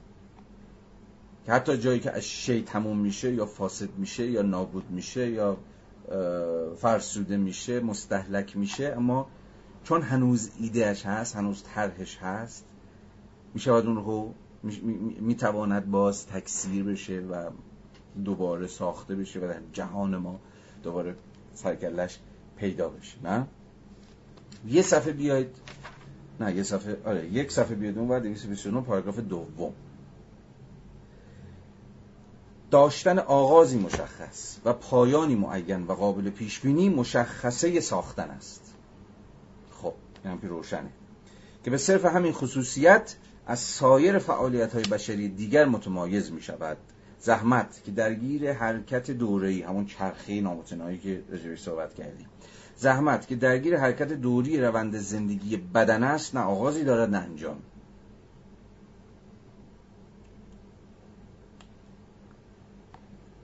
عمل یا همون اکشن کنش گرچه ممکن است آغازی معین داشته باشد اما همانطور که خواهیم دید در فصل بعد هیچگاه پایانی قابل پیش بینی ندارد. این اتکاپذیری عظیم کار در این امر بازتاب یافته است. که روند ساختن برخلاف اکشن یا عمل برگشت ناپذیر نیست. هر چیزی که با دستهای آدمی تولید می شود ممکن است با دستهای آدمی نابود نیز بشود. و هیچ شیء مورد استفاده آن اندازه در روند زندگی مورد نیاز مبرم نیست که سازندهش نتواند بعد از نابودی آن باقی بماند و از عهده نابودی آن بر نیاید. جالب شد. انسان سازنده به واقع ارباب و سرور است. و نه تنها از آن روز که سرور کل طبیعت است. که باز در ادامه آرنتین بیشتر بست میده و به برای نقد انسان سازنده تبدیلش می‌کنه. و این نه تنها از آن روست که سرور کل طبیعت است یا خود را سرور کل طبیعت می‌خواند بلکه به این جهت نیست هست که سرور خیشتن و اعمال خیش است. این سخن نه درباره حیوان زحمتکش صدق می کند که تابع ضرورت زندگی است و نه درباره انسان اهل عمل که وابسته همقطاران خود است. انسان سازنده که با تصویر ذهنیش از محصول آتی تنهاست آزاد است که تولید کند. و بار دیگر در مواجهه یک تنه با اثر یا کار دستهایش آزاد است که نابود سازد. بسی جالب شد. اینجا آرنس داره این انسان سازنده رو که خب در فراز قبلی دیدیم که چگونه در عین حال در پیوند با یک جهان ذهنیه جهان ذهنی که ایده می‌سازه الگو طراحی می‌کنه. و چیزهای شبیه به این. این انسان سازنده سرور و اربابه. نه فقط سرور ارباب طبیعت چون به طبیعت هجوم می‌بره و به اعتبار همون خشونت و تجاوزی که دقایق پیش دیدیم می‌تونه شیره طبیعت رو بکشه یا طبیعت رو دستکاری بکنه یا طبیعت رو به هیئت متریالی در بیاره که حالا به درد تولید دیگر اشیا و دیگر محصولات بخوره. بلکه سرور ارباب خودش هم هست. یعنی انگار می‌تونه تصمیم بگیره که دیگه کار نکنه. انسان سازنده که با تصویر ذهنیش از محصول آتی تنهاست آزاد است که تولید کند. و بار دیگر در مواجهه یکتنه با اثر یا کار دستهایش آزاد است که نابود سازد. یعنی نجار می‌تونه اون چیزی که ساخته نابود کنه. یا این چیزها رو توی میدان هنر هم زیاد دیدیم دیگه. مثلا هنرمندی که تصمیم می‌گیره آقا همه آثارشو بسوزونه. یا از شرشون خلاص شه. حالا به هر انگیزه ای که هست. اما اینجا می‌تونیم که پرسش جدی بپرسیم. آیا واقعا هوموفابر انسان سازنده آزاد است که تولید کنه؟ یعنی به حکم یه جور آزادی یا اختیار یا اراده تولید می‌کنه؟ یه چیز در جامعه مثل جامعه معاصر ما که خب اسمش سرمایه داریه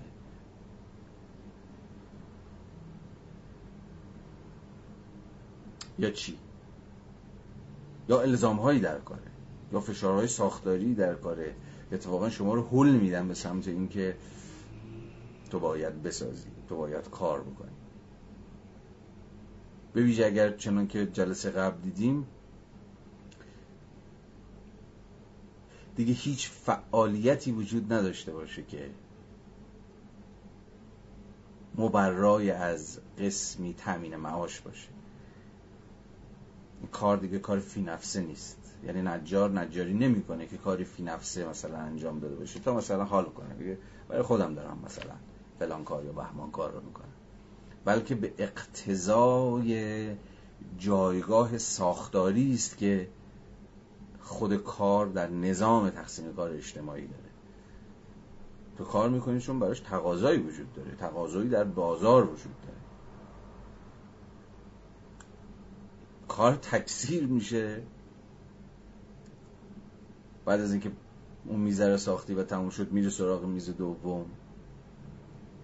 برای اینکه تقاضا هست برای اینکه سفارش گرفتی. برای اینکه اصلا وظیفت مثلا وظیفه سازمانیت به عنوان مثلا کارمند یک کارگاه تولیدی چنین یا چنان اختضا می‌کنه. پس البته باز در شعون مختلف می‌توان تفاوت یعنی در شعون مختلف کار می‌توان تفاوت هایی ایجاد کرد. مثلا اگر من دارم از یک نجاری که شغلش نجاری حرف می‌زنم که خب به یک اعتباری آزاد نیست که تولید کنه بلکه به واسطه جور فرس درونیه که مذارت می‌خوام. فرس بیرونیه که داره کار می‌کنه. مثلا فرس بیرونی همون تقاضایی که شما رفتید در چیزش دکونش و سفارش دادید و یه پیش پرداختی هم مثلا بهش پرداخته و این فرصت است که اون رو حتی اگه حوصله نداشته باشه حتی اگه از اون کار لذت هم نباره دوباره فردا میکشونه سر تولید. با مثلا هنرمندی که اونم مال ورکه که در بند پایانی همین فصل چهار خواهیم دید. ورک وارت کار هنری یا اثر هنری. که ظاهرا که ظاهرا برخلاف کارون نجاره نه به اعتبار یه جور زور یا الزام یا محرک بیرونی بلکه به اعتبار جور خودانگیختگی درونی کار می‌کنه. البته این هم دیگه به نظرم می‌رسه اونقدرها حکم مطلق و یک پارچه نیست در قبال هنرمند و کار هنری. این تصور شد دیگه بیش از اندازه الان نخنما و کلیشه شده باشه که هنرمند هم مثلا چیز دیگه. برخلاف اون نجاره که محرک بیرونی داره اون درونش مثلا میجوشه و یا قلقل می‌کنه و بعد مثلا یه اثر هنری تولید می‌کنه. ظاهرا اینجوری نیست. یا دیگه اینجوری نیست. یا اونقدرها اینجوری نیست. بذارید با اینکه یه استراحت هم بکنید محض حالا چنان هر چیز زنگ تفریح تور مستند فیفی از خوشحالی زوزه می‌کشد رو حتما دیدید دیگه. خب، خیلی هم دیده شده و راجبه این یاروه. بهمن محسسه. محسس خب راجع آخر عمرشه دیگه. به هفتاد خورده ای سالشه و خب می‌بینید که دیگه کار نمی‌کنه دیگه حال نداره دل دماغ نداره اصلا مسئله که معمول نداره. ولی ناگهان از میانه فیلم سرکله دو, نفر پیدا میشه که بهش کار سفارش میده. و بهش میگن که یه پولی بهت میدیم و تو بیا دوباره کار کن دوباره بیا چیزی نقاشی میشه و ناگهان محسس اون آدم که دیگه ظاهرا به مرحله بیکاری رسیده و دیگه سال هاست که کاری تولید نکرده دل دماغش نداره یا هر چیزی ناگهان موتورش روشن میشه و کلی چکچونه و بحث و ایناست که خب مثلا حالا میجا دوباره بوم می‌خره دوباره رنگ می‌خره که دوباره شروع کنه به نقاشی کشیدن که خب البته عجل مهلتش نمیده و تمام. چیزی که برای من جالب بود حالا خیلی چیزا تو مستند جالبه ولی یه چیزی که چشم من رو گرفت این بود که تو خود همین مستند فیفی از خوشحالی فلان یه برش های از فیلم مستندی که دهه چهل بکنم تلویزیون ملی ایران از محسس ساخته بود هم نمایش شده میشه. اونجا محسس رو به دوربین میگه که تو جوونی.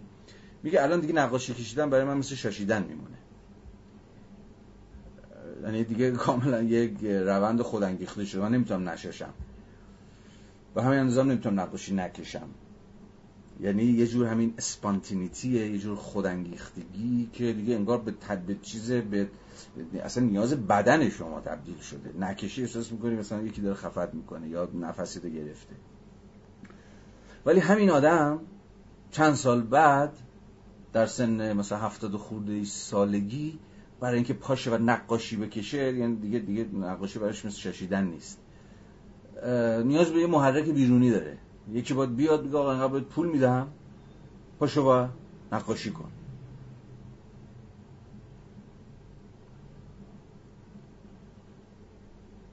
این احتمالا در حال خیلی از هنرمندای امروز صدق می‌کنه. هنرمندانی که کار می‌کنند و اصلا می‌تونن کار کنن فقط به این شرط که حالا اسپانسری باشه یا محرکی بیرونی.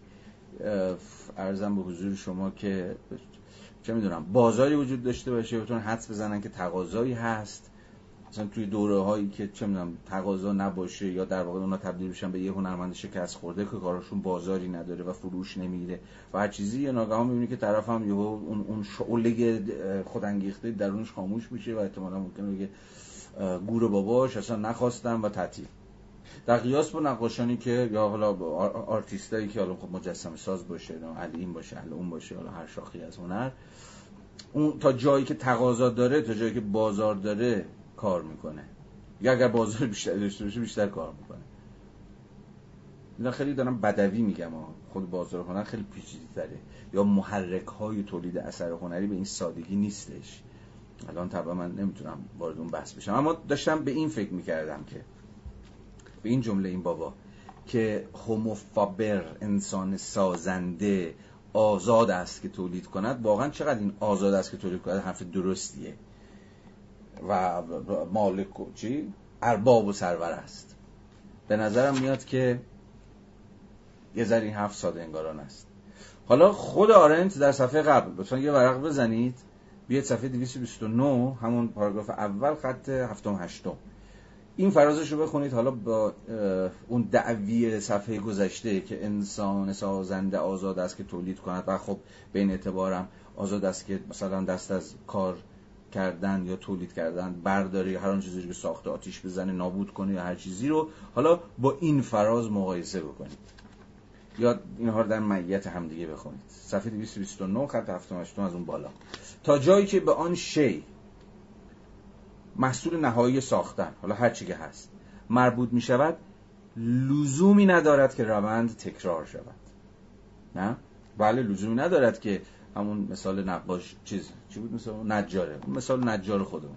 لزومی نداره که وقتی کارش با ساختن این میز به پایان رسید دوباره این کار تکرار بشه. اما عموما تکرار میشه. و سوال ما هم اینجاست خب چرا این اتفاق میفته؟ انگیزه تکرار.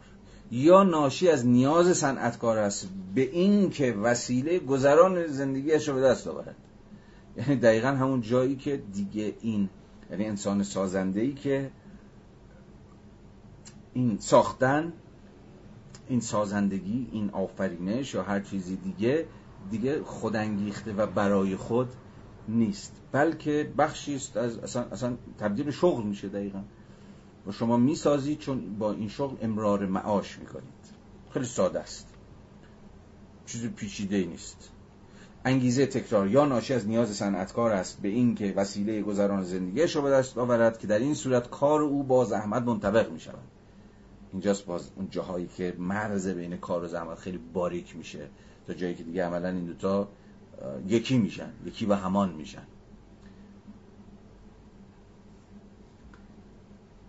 یا ناشی از تقاضای تکثیر در بازار است. خدا در اینجا به تقاضا داره شما تقاضا چیه؟ یه محرک بیرونیه باز. که در آن صورت صنعتکاری که می‌خواهد این تقاضا را برآورده سازد همچنان که افلاطون اگر زنده بود می‌گفت هنر پول در آوردن را به صنعتش افزوده است.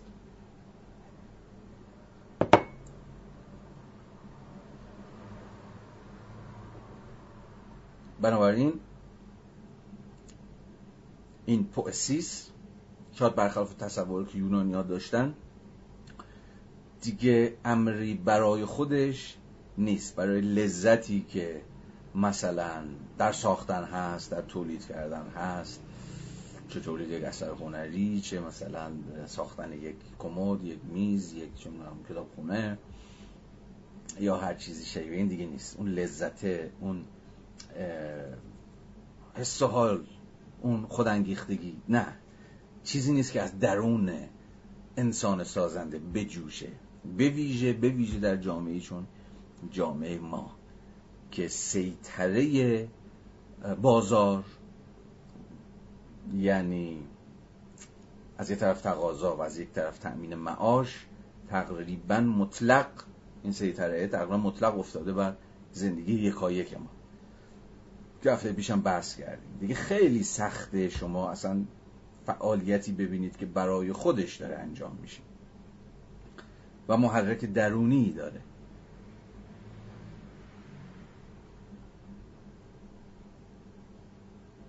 جان کلام در این جهان است که در هر دو حال روند به دلایلی بیرون از خودش تکرار می شود و برخلاف تکرار قهری و ناگزیری است که ذاتی زحمت کشیدن است. ذاتی وضعی که در آن باید خورد تا زحمت کشید و باید زحمت کشید تا خورد. پس اگر این فراز این بابا رو در نسبت با فراز بعدیش که در همون صفحه داره ادعا می‌کنه که انسان سازنده آزاد است که تولید کند و به همون اندوزن پس آزاد است که تولید نکند یا آنچه را که تولید کرده است نابود کند. اگر اینها رو کنار هم دیگه بذاریم اون موقع حق داریم که خیلی جدی نگیریم حرف آرنت رو. در نسبت با این دعوی که انسان سازنده آزاد است. نه انسان سازنده هم مقهور الزام های بیرونی است که او رو به ساختن به تولید کردن به اینکه ادامه بده و ادامه بده و باز هم ادامه بده وامی دارن خب بیایید چند ساعت خب وقت داریم.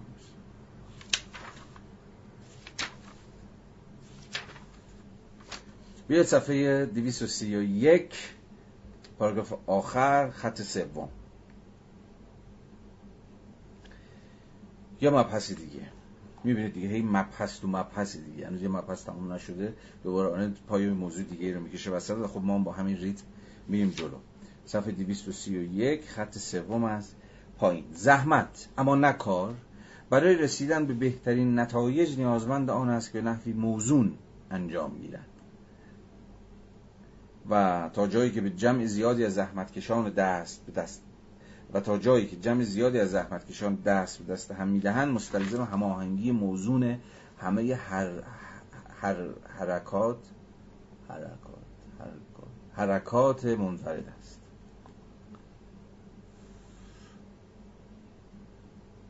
مثلا این این زحمت موزون پلان اینا مثلا اینا رو ببینید کسایی که تجارب زندگی روستایی رو مثلا دارن جایی که مثلا تو شالیزارهای شمال همه با یک ریتم واحدی سر زمین مثلا درگیر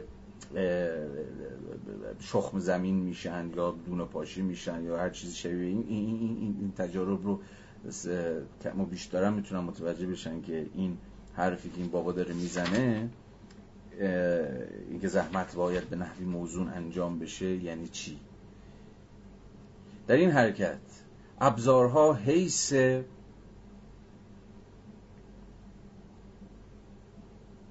الان صدای من بد داره میاد؟ من این کامنت رو با می‌کنم.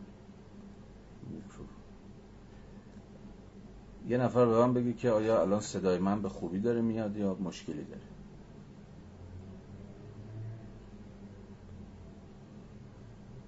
صدا خوب است یا صدا بد است؟ چیزی تغییر کرده در کیفیت صدای من؟ خب. یه نفر دیگه هم بگه من متقاعد میشم و کامنت رو میبندم. خب. مرسی. میبندم.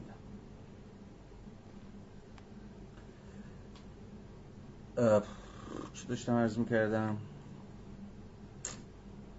حالا بذار ادامه بدم متن ادامه در این حرکت ابزارها حیث ابزاریشان را از دست می‌دهند و تمایز روشن میان انسان و ابزارهایش و نیز غایاتش تیره و تار می شود یعنی انگار در چنین وضعیتی دیگه انسان و ابزار دوتا چیز نیستن. یعنی ابزار اون شی دیگه یک شیء جدا از انسان نیستش.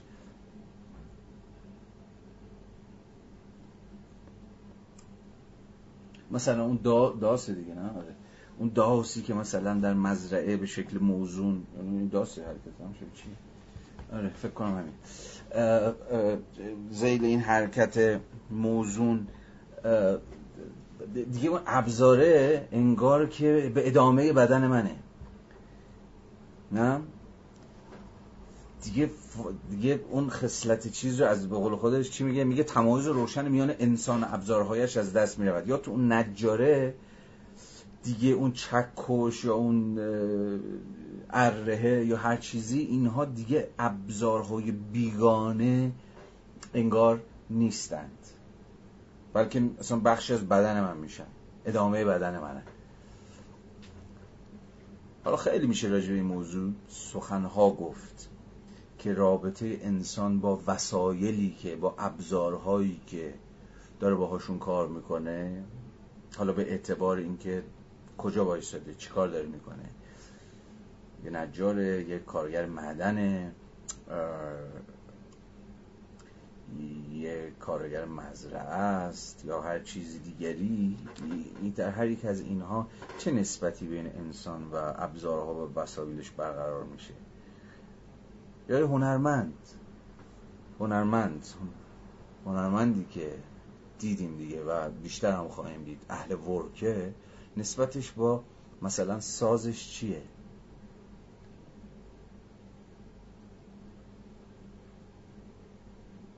یک گیتار برای یک گیتاریست. البته برای یک گیتاریست چیره دست. چون برای یک کسی که گیتار می‌زنه ولی خوب نمی‌زنه و در زدن دچار درد سر میشه شاید حوصله سر بره و اون گیتار رو بزنه زمین و بشونه یعنی دقیقا نتونه نسبتی با اون ابزار یا اون وسیله نواختن برقرار بکنه و همچنان بیگانگی واقعی بمانه.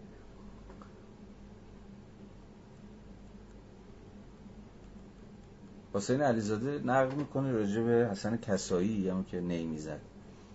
میگفتش که ما صحبت بینمون بود که کسایی خوب نی می‌زنه چون نیش خوبه. بعد میگم کسایی رو میشنوه و نی می‌ذاره کنار با دهنش شروع می‌کنه نی زدن و باز همون صدا میاد. بعد حسین علیزاده میگه کسایی خودش نی بود. خیلی خیلی عجیبه نه؟ یعنی جایی که دیگه نسبت انسان با وسیله یا با ابزارش تقریبا محو میشه.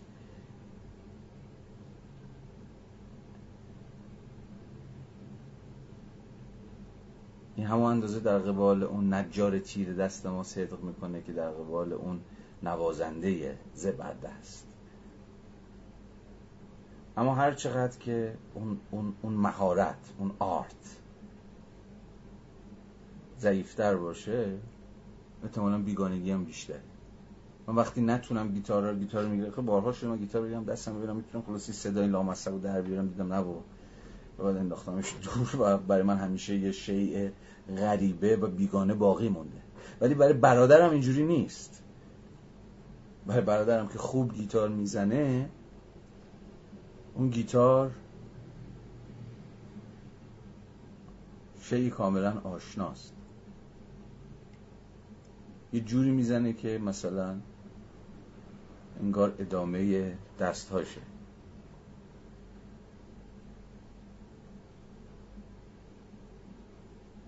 آره.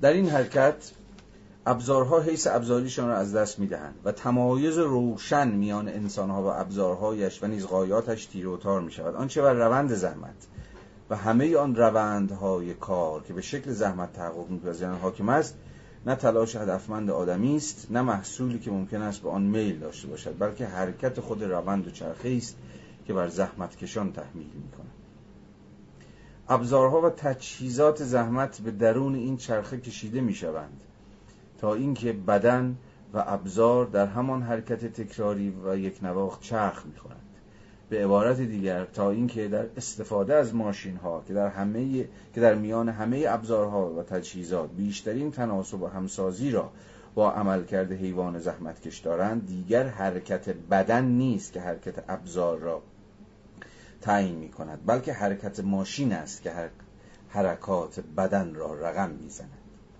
خب ظاهرا با پیدا شدن سرکله ماشین و آغاز عصر ماشینیزم که خب ماشین هم ابزاره و وسیله است.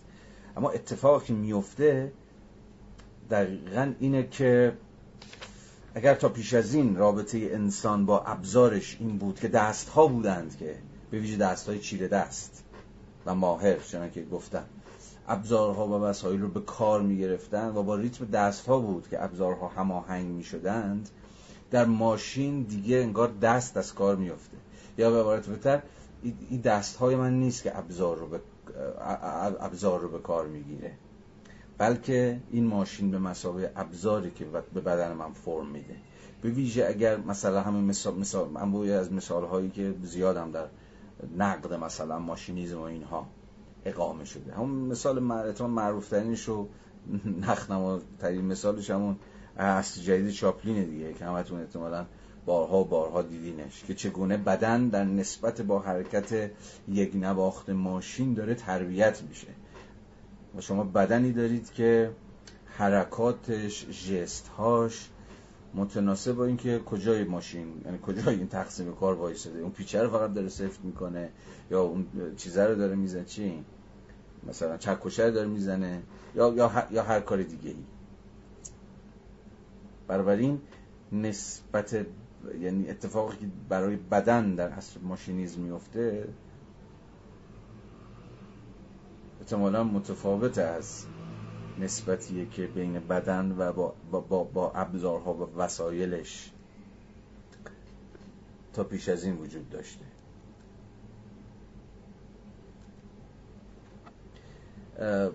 ببخشید من اینجا نمی‌تونم به سوال هایی که احیانا این زیر مطرح می‌کنید پاسخ بدم چون حین تدریس نمی‌تونم بخونم و چیز بکنم. یعنی تدریس. یعنی حرف زدن. باید ازت تمرکز کنم رو خود متن. اون جلسه که قرار بذاریم و فقط اختصاص داشته باشه به گفتگو کردن و به سوالاتی که و احیانا به نقد هایی که شما مطرح می‌کنید لطفا بیارید اونجا. که بتونیم تمرکز کنیم رو سوالاتتون و احیانا رو نکاتی که طرح می‌کنیم. به حال من باز عذر می‌خوام که حین پیشروند کتاب خیلی نمی‌تونم بیام و سوالاتتون رو بخونم و پاسخ بدم. اینجوری رشته کلام از دستم در میره. یا اگر رشته کلام از دستم در نره موضوع یه ذره پخش و پلا میشه. برسونه خب بذار ادامه بدیم ببین من خدا چی می‌خواد بگه. پس جمله آخرش رو به خاطر بیاریم. دیگر حرکت بدن نیست که حرکت ابزار را تعیین می کند بلکه حرکت ماشین است که حرکات بدن را رقم می‌زند. جان کلام این که هیچ چیز نمی‌تواند به اندازه چرخه روند زحمت آسانتر و با تصنع کمتری مکانیکی شود. چرخه ای که خود با چرخه تکراری و یک نواخت و به همان اندازه خودکار روند زندگی و سوخت و ساز آن با طبیعت مطابقت می کند حیوان زحمتکش درست از آن رو که وسایل و ابزارها را نه برای ساختن نوعی جهان بلکه برای کاستن از بار روند زندگی خودش به کار می‌برد به معنای حقیقی کلمه در جهانی از ماشین ها به سر برده است. آن هم از زمانی که انقلاب صنعتی و رهایی زحمت تقریبا به جای همه ابزارهای دستی ماشین هایی را نشاند که به نحوی از آنها نیروی برتر قوای طبیعی را جایگزین نیروی زحمت بشری کردند. پس خود این ارزم به حضور شما که خودکار شدن خودکار شدن روند زحمت و حالا در ادامه خواهیم دید. کار یک ویژگی تاریخیه. چنانکه داره میگه انقلاب صنعتی به بعد مثلا شاید از قرن 17 هم به این سوه که ما وارد عصر ماشینیزم شدیم که داره نسبت وسیله و بدن رو هم جای تغییر داره میده. یا دیگه اون نسبتی که مثلا بین استادکار استادکار عصر پیشا ماشینیزم با وسایلش بود و نسبتی که می‌تونست با وسایلش برقرار بکنه دیگه متفاوته یا در واقع جایگزین میشه از انقلاب صنعتی به بعد. با انسانهایی که به واسطه غلبه اون وچه ماشینیستی درگیر ارزم به حضور شما که هماهنگسازی خودشون با ریتمی هستند که ماشین ها به زندگی ما تحمیل می‌کنند. ادامه. فرق تعیین کننده ابزار و ماشین را فرقشون چیه؟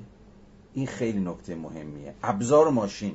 حالا می‌تونید بگید آقا ماشین مگه خودش ابزار نیست؟ چرا؟ اما اینجا آرنت یه تمایزی بینشون میذاره تا جایی که داره از ابزار از instrument داره حرف می‌زنه ابزارها نسبت زندگی خودشون رو با دستهای ما همچنان نگه میدارن. یعنی ابزار به یک معنی دستآموز صنعتکاره یا انسان سازنده است. در دستهای من اون چیز اون, اون وسیله یا ابزار چرخ می‌خوره و من نسبت زنده ای با وسایل ابزارهایی دارم که اصلا بخشی از زندگی منن یا بخشی از اون جهان پایدار منن و منم که اونها رو میرخصونم منم اون که اونها رو به حرکت در میارم. مثل همون نقاشی که هنرمندانه ابزار در دستش چرخ می‌خوره و به اعتبار خود هنرمند به مسابقه قسمی ورکره که اون مثلا قلمو داره روی بوم حرکت می‌کنه. پس همچنان دست های منند که یا به تعبیر چیز تعبیر دقیقتر بدن منه که ابزار رو به حرکت در میره اما ماشین در قیاسش با ابزار به واسطه اون روند مکانیکیش اون روند خودکارش اونه که ماشینه که بدن من رو به حرکت داره. و من باید با ریتم ماشین حالا این ریتم ماشین هر چی که هست مثلا اگه یه دستگاه تو ریخته یک ماشین تو ریختگری یک ماشین توی صنعت خودروسازی یا نمی‌دونم قالب زنی یا نمی‌دونم تولید ظرف های بار مصرف یا هر کوفت دیگه ای اینجا ماشین ریتم ماشین ریتم دست های من یا کل بدن من رو تعیین می‌کنه. برخلاف ابزار که دیدیم دیگه من هستم یا دست های من هست که ریتم میده به ابزار. نمی‌دونم چقدر تونستم توضیح بدم که فرق این دوتا چیه. فکر روشنه دیگه. فرق تعیین کننده حالا ببین این چی میگه. فرق تعیین کننده ابزار ماشین ماشین را شاید بهتر از هر چیز این بحث ظاهرا بیپایان روشن کند که آیا بشر باید خود را با ماشین وفق دهد یا ماشین باید با طبیعت بشر وفق پیدا کند؟ هنوز ما این بحث رو داریم دیگه. فکر کنم تا دنیا دنیاست این صحبت خواهد بود که آیا ماشین ها باید مثلا ماشین ها ماشین ها برده بیزه تکنولوژی شاید امروز ما دیگه خیلی نمیسن نمیگیم ماشین یا حتی ماشینیزم بیشتر میگیم تکنولوژی های جدید دیگه. تکنولوژی ها باید خودشون با طبیعت بشر هماهنگ بکنن. یا بشره که خودش رو مجبوره با ماشین ها و الزاماتشون با اون ریتمی که به زندگی ما میدن تطبیق بده. در فصل اول گفتیم که دلیل اصلیه یه چیزی به خودم باد بزنم. کولر جواب نمیده.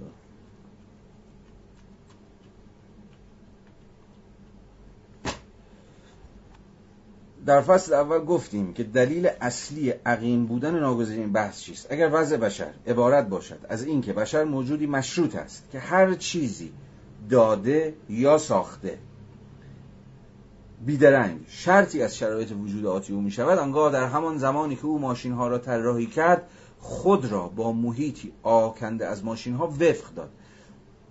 خب حرف اینه که آقا اصلا بی خود این سوال مال.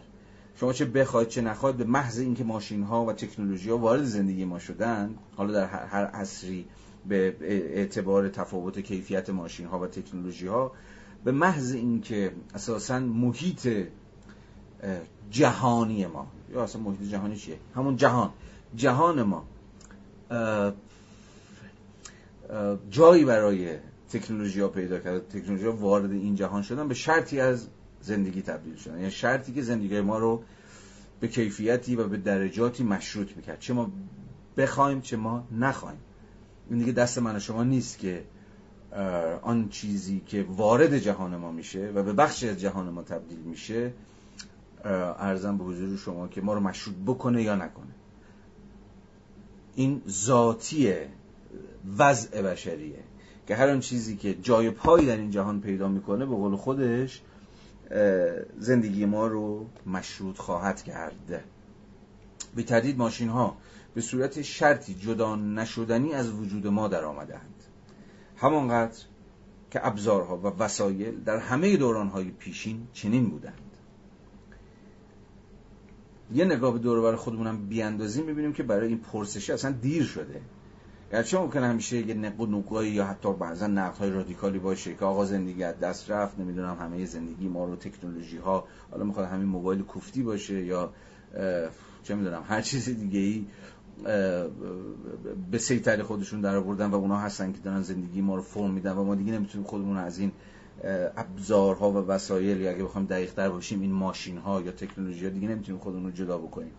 ولی فارغ از این داستان ماجرا اینه که اینها به بخشی به قول خود آرند به بخشی از جدای ناپذیر از زندگی ما تبدیل شدن و دیگه تصور جدا کردنمون از این تکنولوژی ها و ماشین ها و به معنای همون ابزارها و وسایل دیگه تقریبا غیر ممکن شده. امروز بیشترین فکر که هست و تخیلی هم اگر باشه اینه که آقا این تکنولوژی ها چه بلاهایی ممکنه سر ما بیارن؟ چون همینجوری دارن بیشتر و بیشتر سیطره پیدا می‌کنن در زندگی روزمره همه ما.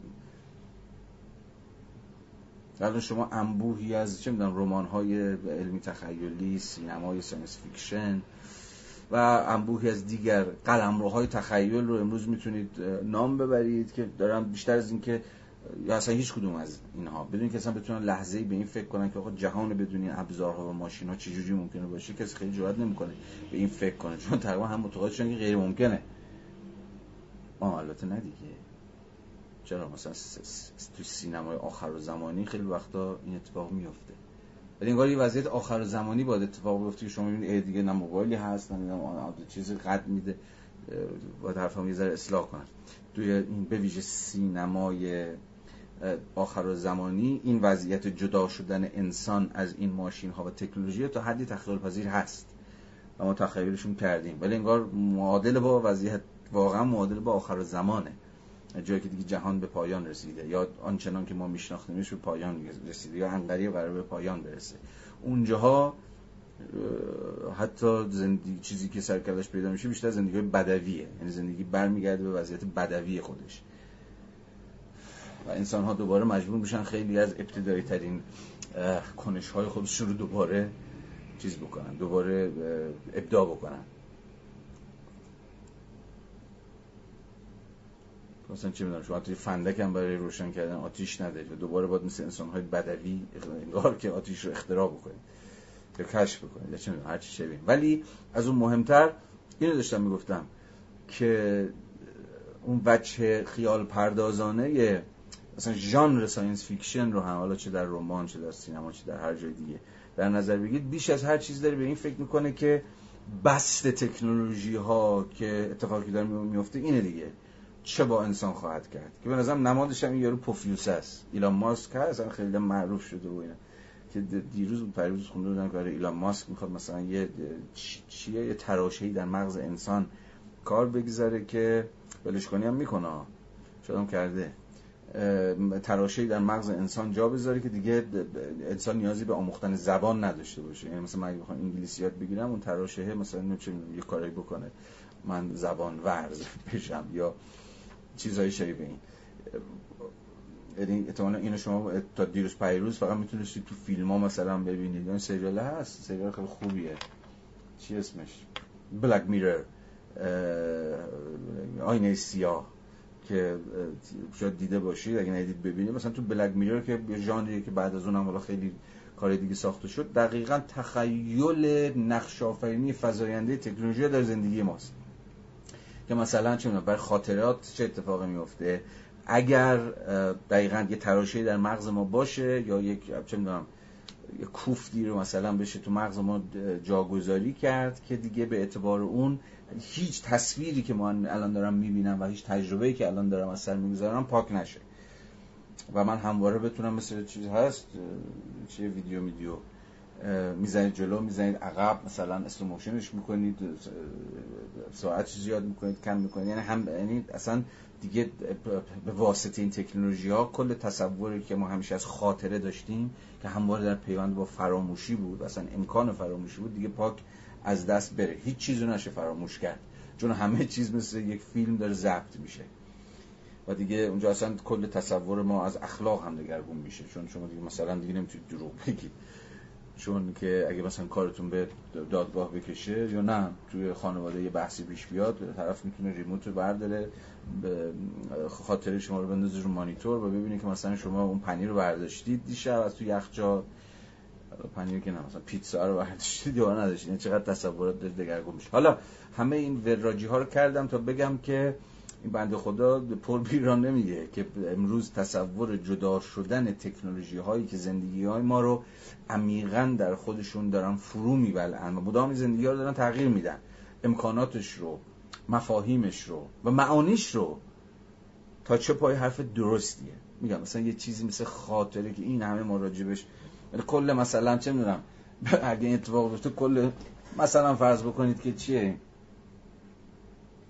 در جستجوی زمان از دست رفته مثلا به یک جوک تبدیل میشه احتمالا برای انسانهای آینده عصر ایلان ماسک. حیرت می‌کنن که این بابا چی داره میگه؟ داره میگرده تو خاطرات خودش مثلا بخش هی به یاد بیاره آقا این ریموت می‌گیری هم همه همه خاطراتت حی حاضر همینجا. چیز دیگه هست دیگه. یعنی حتی معانی ما از خیلی از اگزیستانسیال ترین تجاربی که شاید تا دیروز داشتیم دگرگون میشه.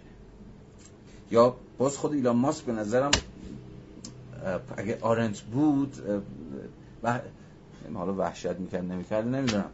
ولی اون پروژه یکی از گنده ترین پروژه های مردک دیگه.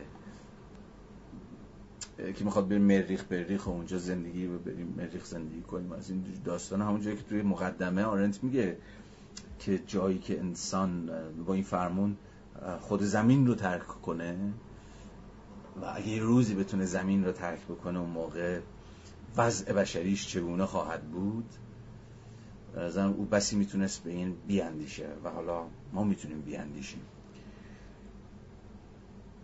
ایلان ماسک خیلی آدم دوری نیست و زیستن در جهانی که این بابا داره برای ما تخیل می‌کنه به اعتبار پول و رسانه و دفتر دستک و تبلیغات و کلی دریوری و حالا داستان دیگه که حالا باش هست خیلی جام نزدیکیه.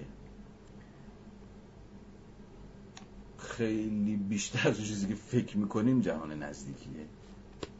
و خب به نظرم اونجا و تحت چنان شرایطی ما دوباره باید بیاندیشیم که وضع بشری ما چگونه خواهد بود. خیلی از حالات زندگی ما حالت های روحی ما چه اتفاقی برش میفته یا مثلا یه چیز دیگه مثل کلونینگ همون چی میگن؟ کلونینگ رو شبیه سازی فکر همین تولید انسان مصنوعی که خیلی هم جدیه خیلی هم توی داره پیش میره و دفتر دستکی داره مثلا ژانریه برای خودش. خب اونجا چقدر اصلا, اصلا چی میمونه؟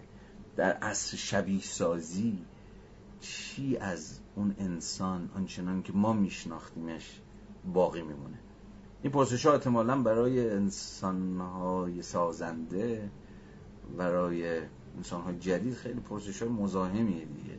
آقا شما دارید با این پرسش ها وقت خودتون طرف بکنید ببین یارو کجا رفته. ولی نداره به نظرم باید سر این پرسش ها درن کرد. حالا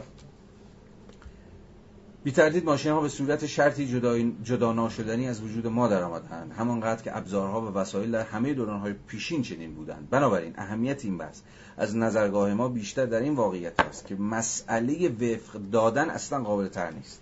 به این دلیل شده ما پیشا پیش خودمون رو وفق دادیم چه می‌خواستیم چه نمی‌خواستیم. چون که همین الان یه ذره صحبت کردیم دیگه. هرگز درباره وفق یافته بودن آدمی یا لزوم وفق یافتن خاص با ابزارهایی که به کار می برده شکی وجود نداشته است. معلومه که یک نجار هم در همون دورانهاش هم با ابزار خودش وفق پیدا کرده و آشتی کرده و اصلا این دوتا با هم به یک معنای یکی شدن مگه جزی می‌تونست باشه؟ فقط در عصر ما در عصر سیطره تکنولوژی های ارزم به حضور شما که هر دم فزاینده هم طبعا این انتباق فارغ از و مستقل از اراده ما چه بخوایم چه نخوایم چه خوشمون بیاد چه بدون بیاد اتفاق خواهد افتاد. درباره وفق یافته بودن آدمی یا لزوم وفق یافتن خاص با ابزارهایی که به کار می شکی وجود نداشته است. چه بسا او خود را با دستهایش وفق داده باشد. قضیه ماشین کاملا فرق می‌کند. برخلاف ابزارهای کار که در هر لحظه ای از روند کار خادم دست میمانند باز همون تفاوت ابزار و ماشینی که اشاره کردم حالا داریم میگه چرا ماشین ها یا عصر ماشین یا تکنولوژی جدید یه چیزی بیش از ابزارهای کار در اعثار گذشتن یا زمانهای پیشینن برخلاف ابزارهای کار که در هر لحظه از روند کار خادم دست میمانند ماشین اقتضا می‌کند که زحمتکش خادم آن باشد و چرخه طبیعی بدنش را با حرکت مکانیکی آن وفق دهد.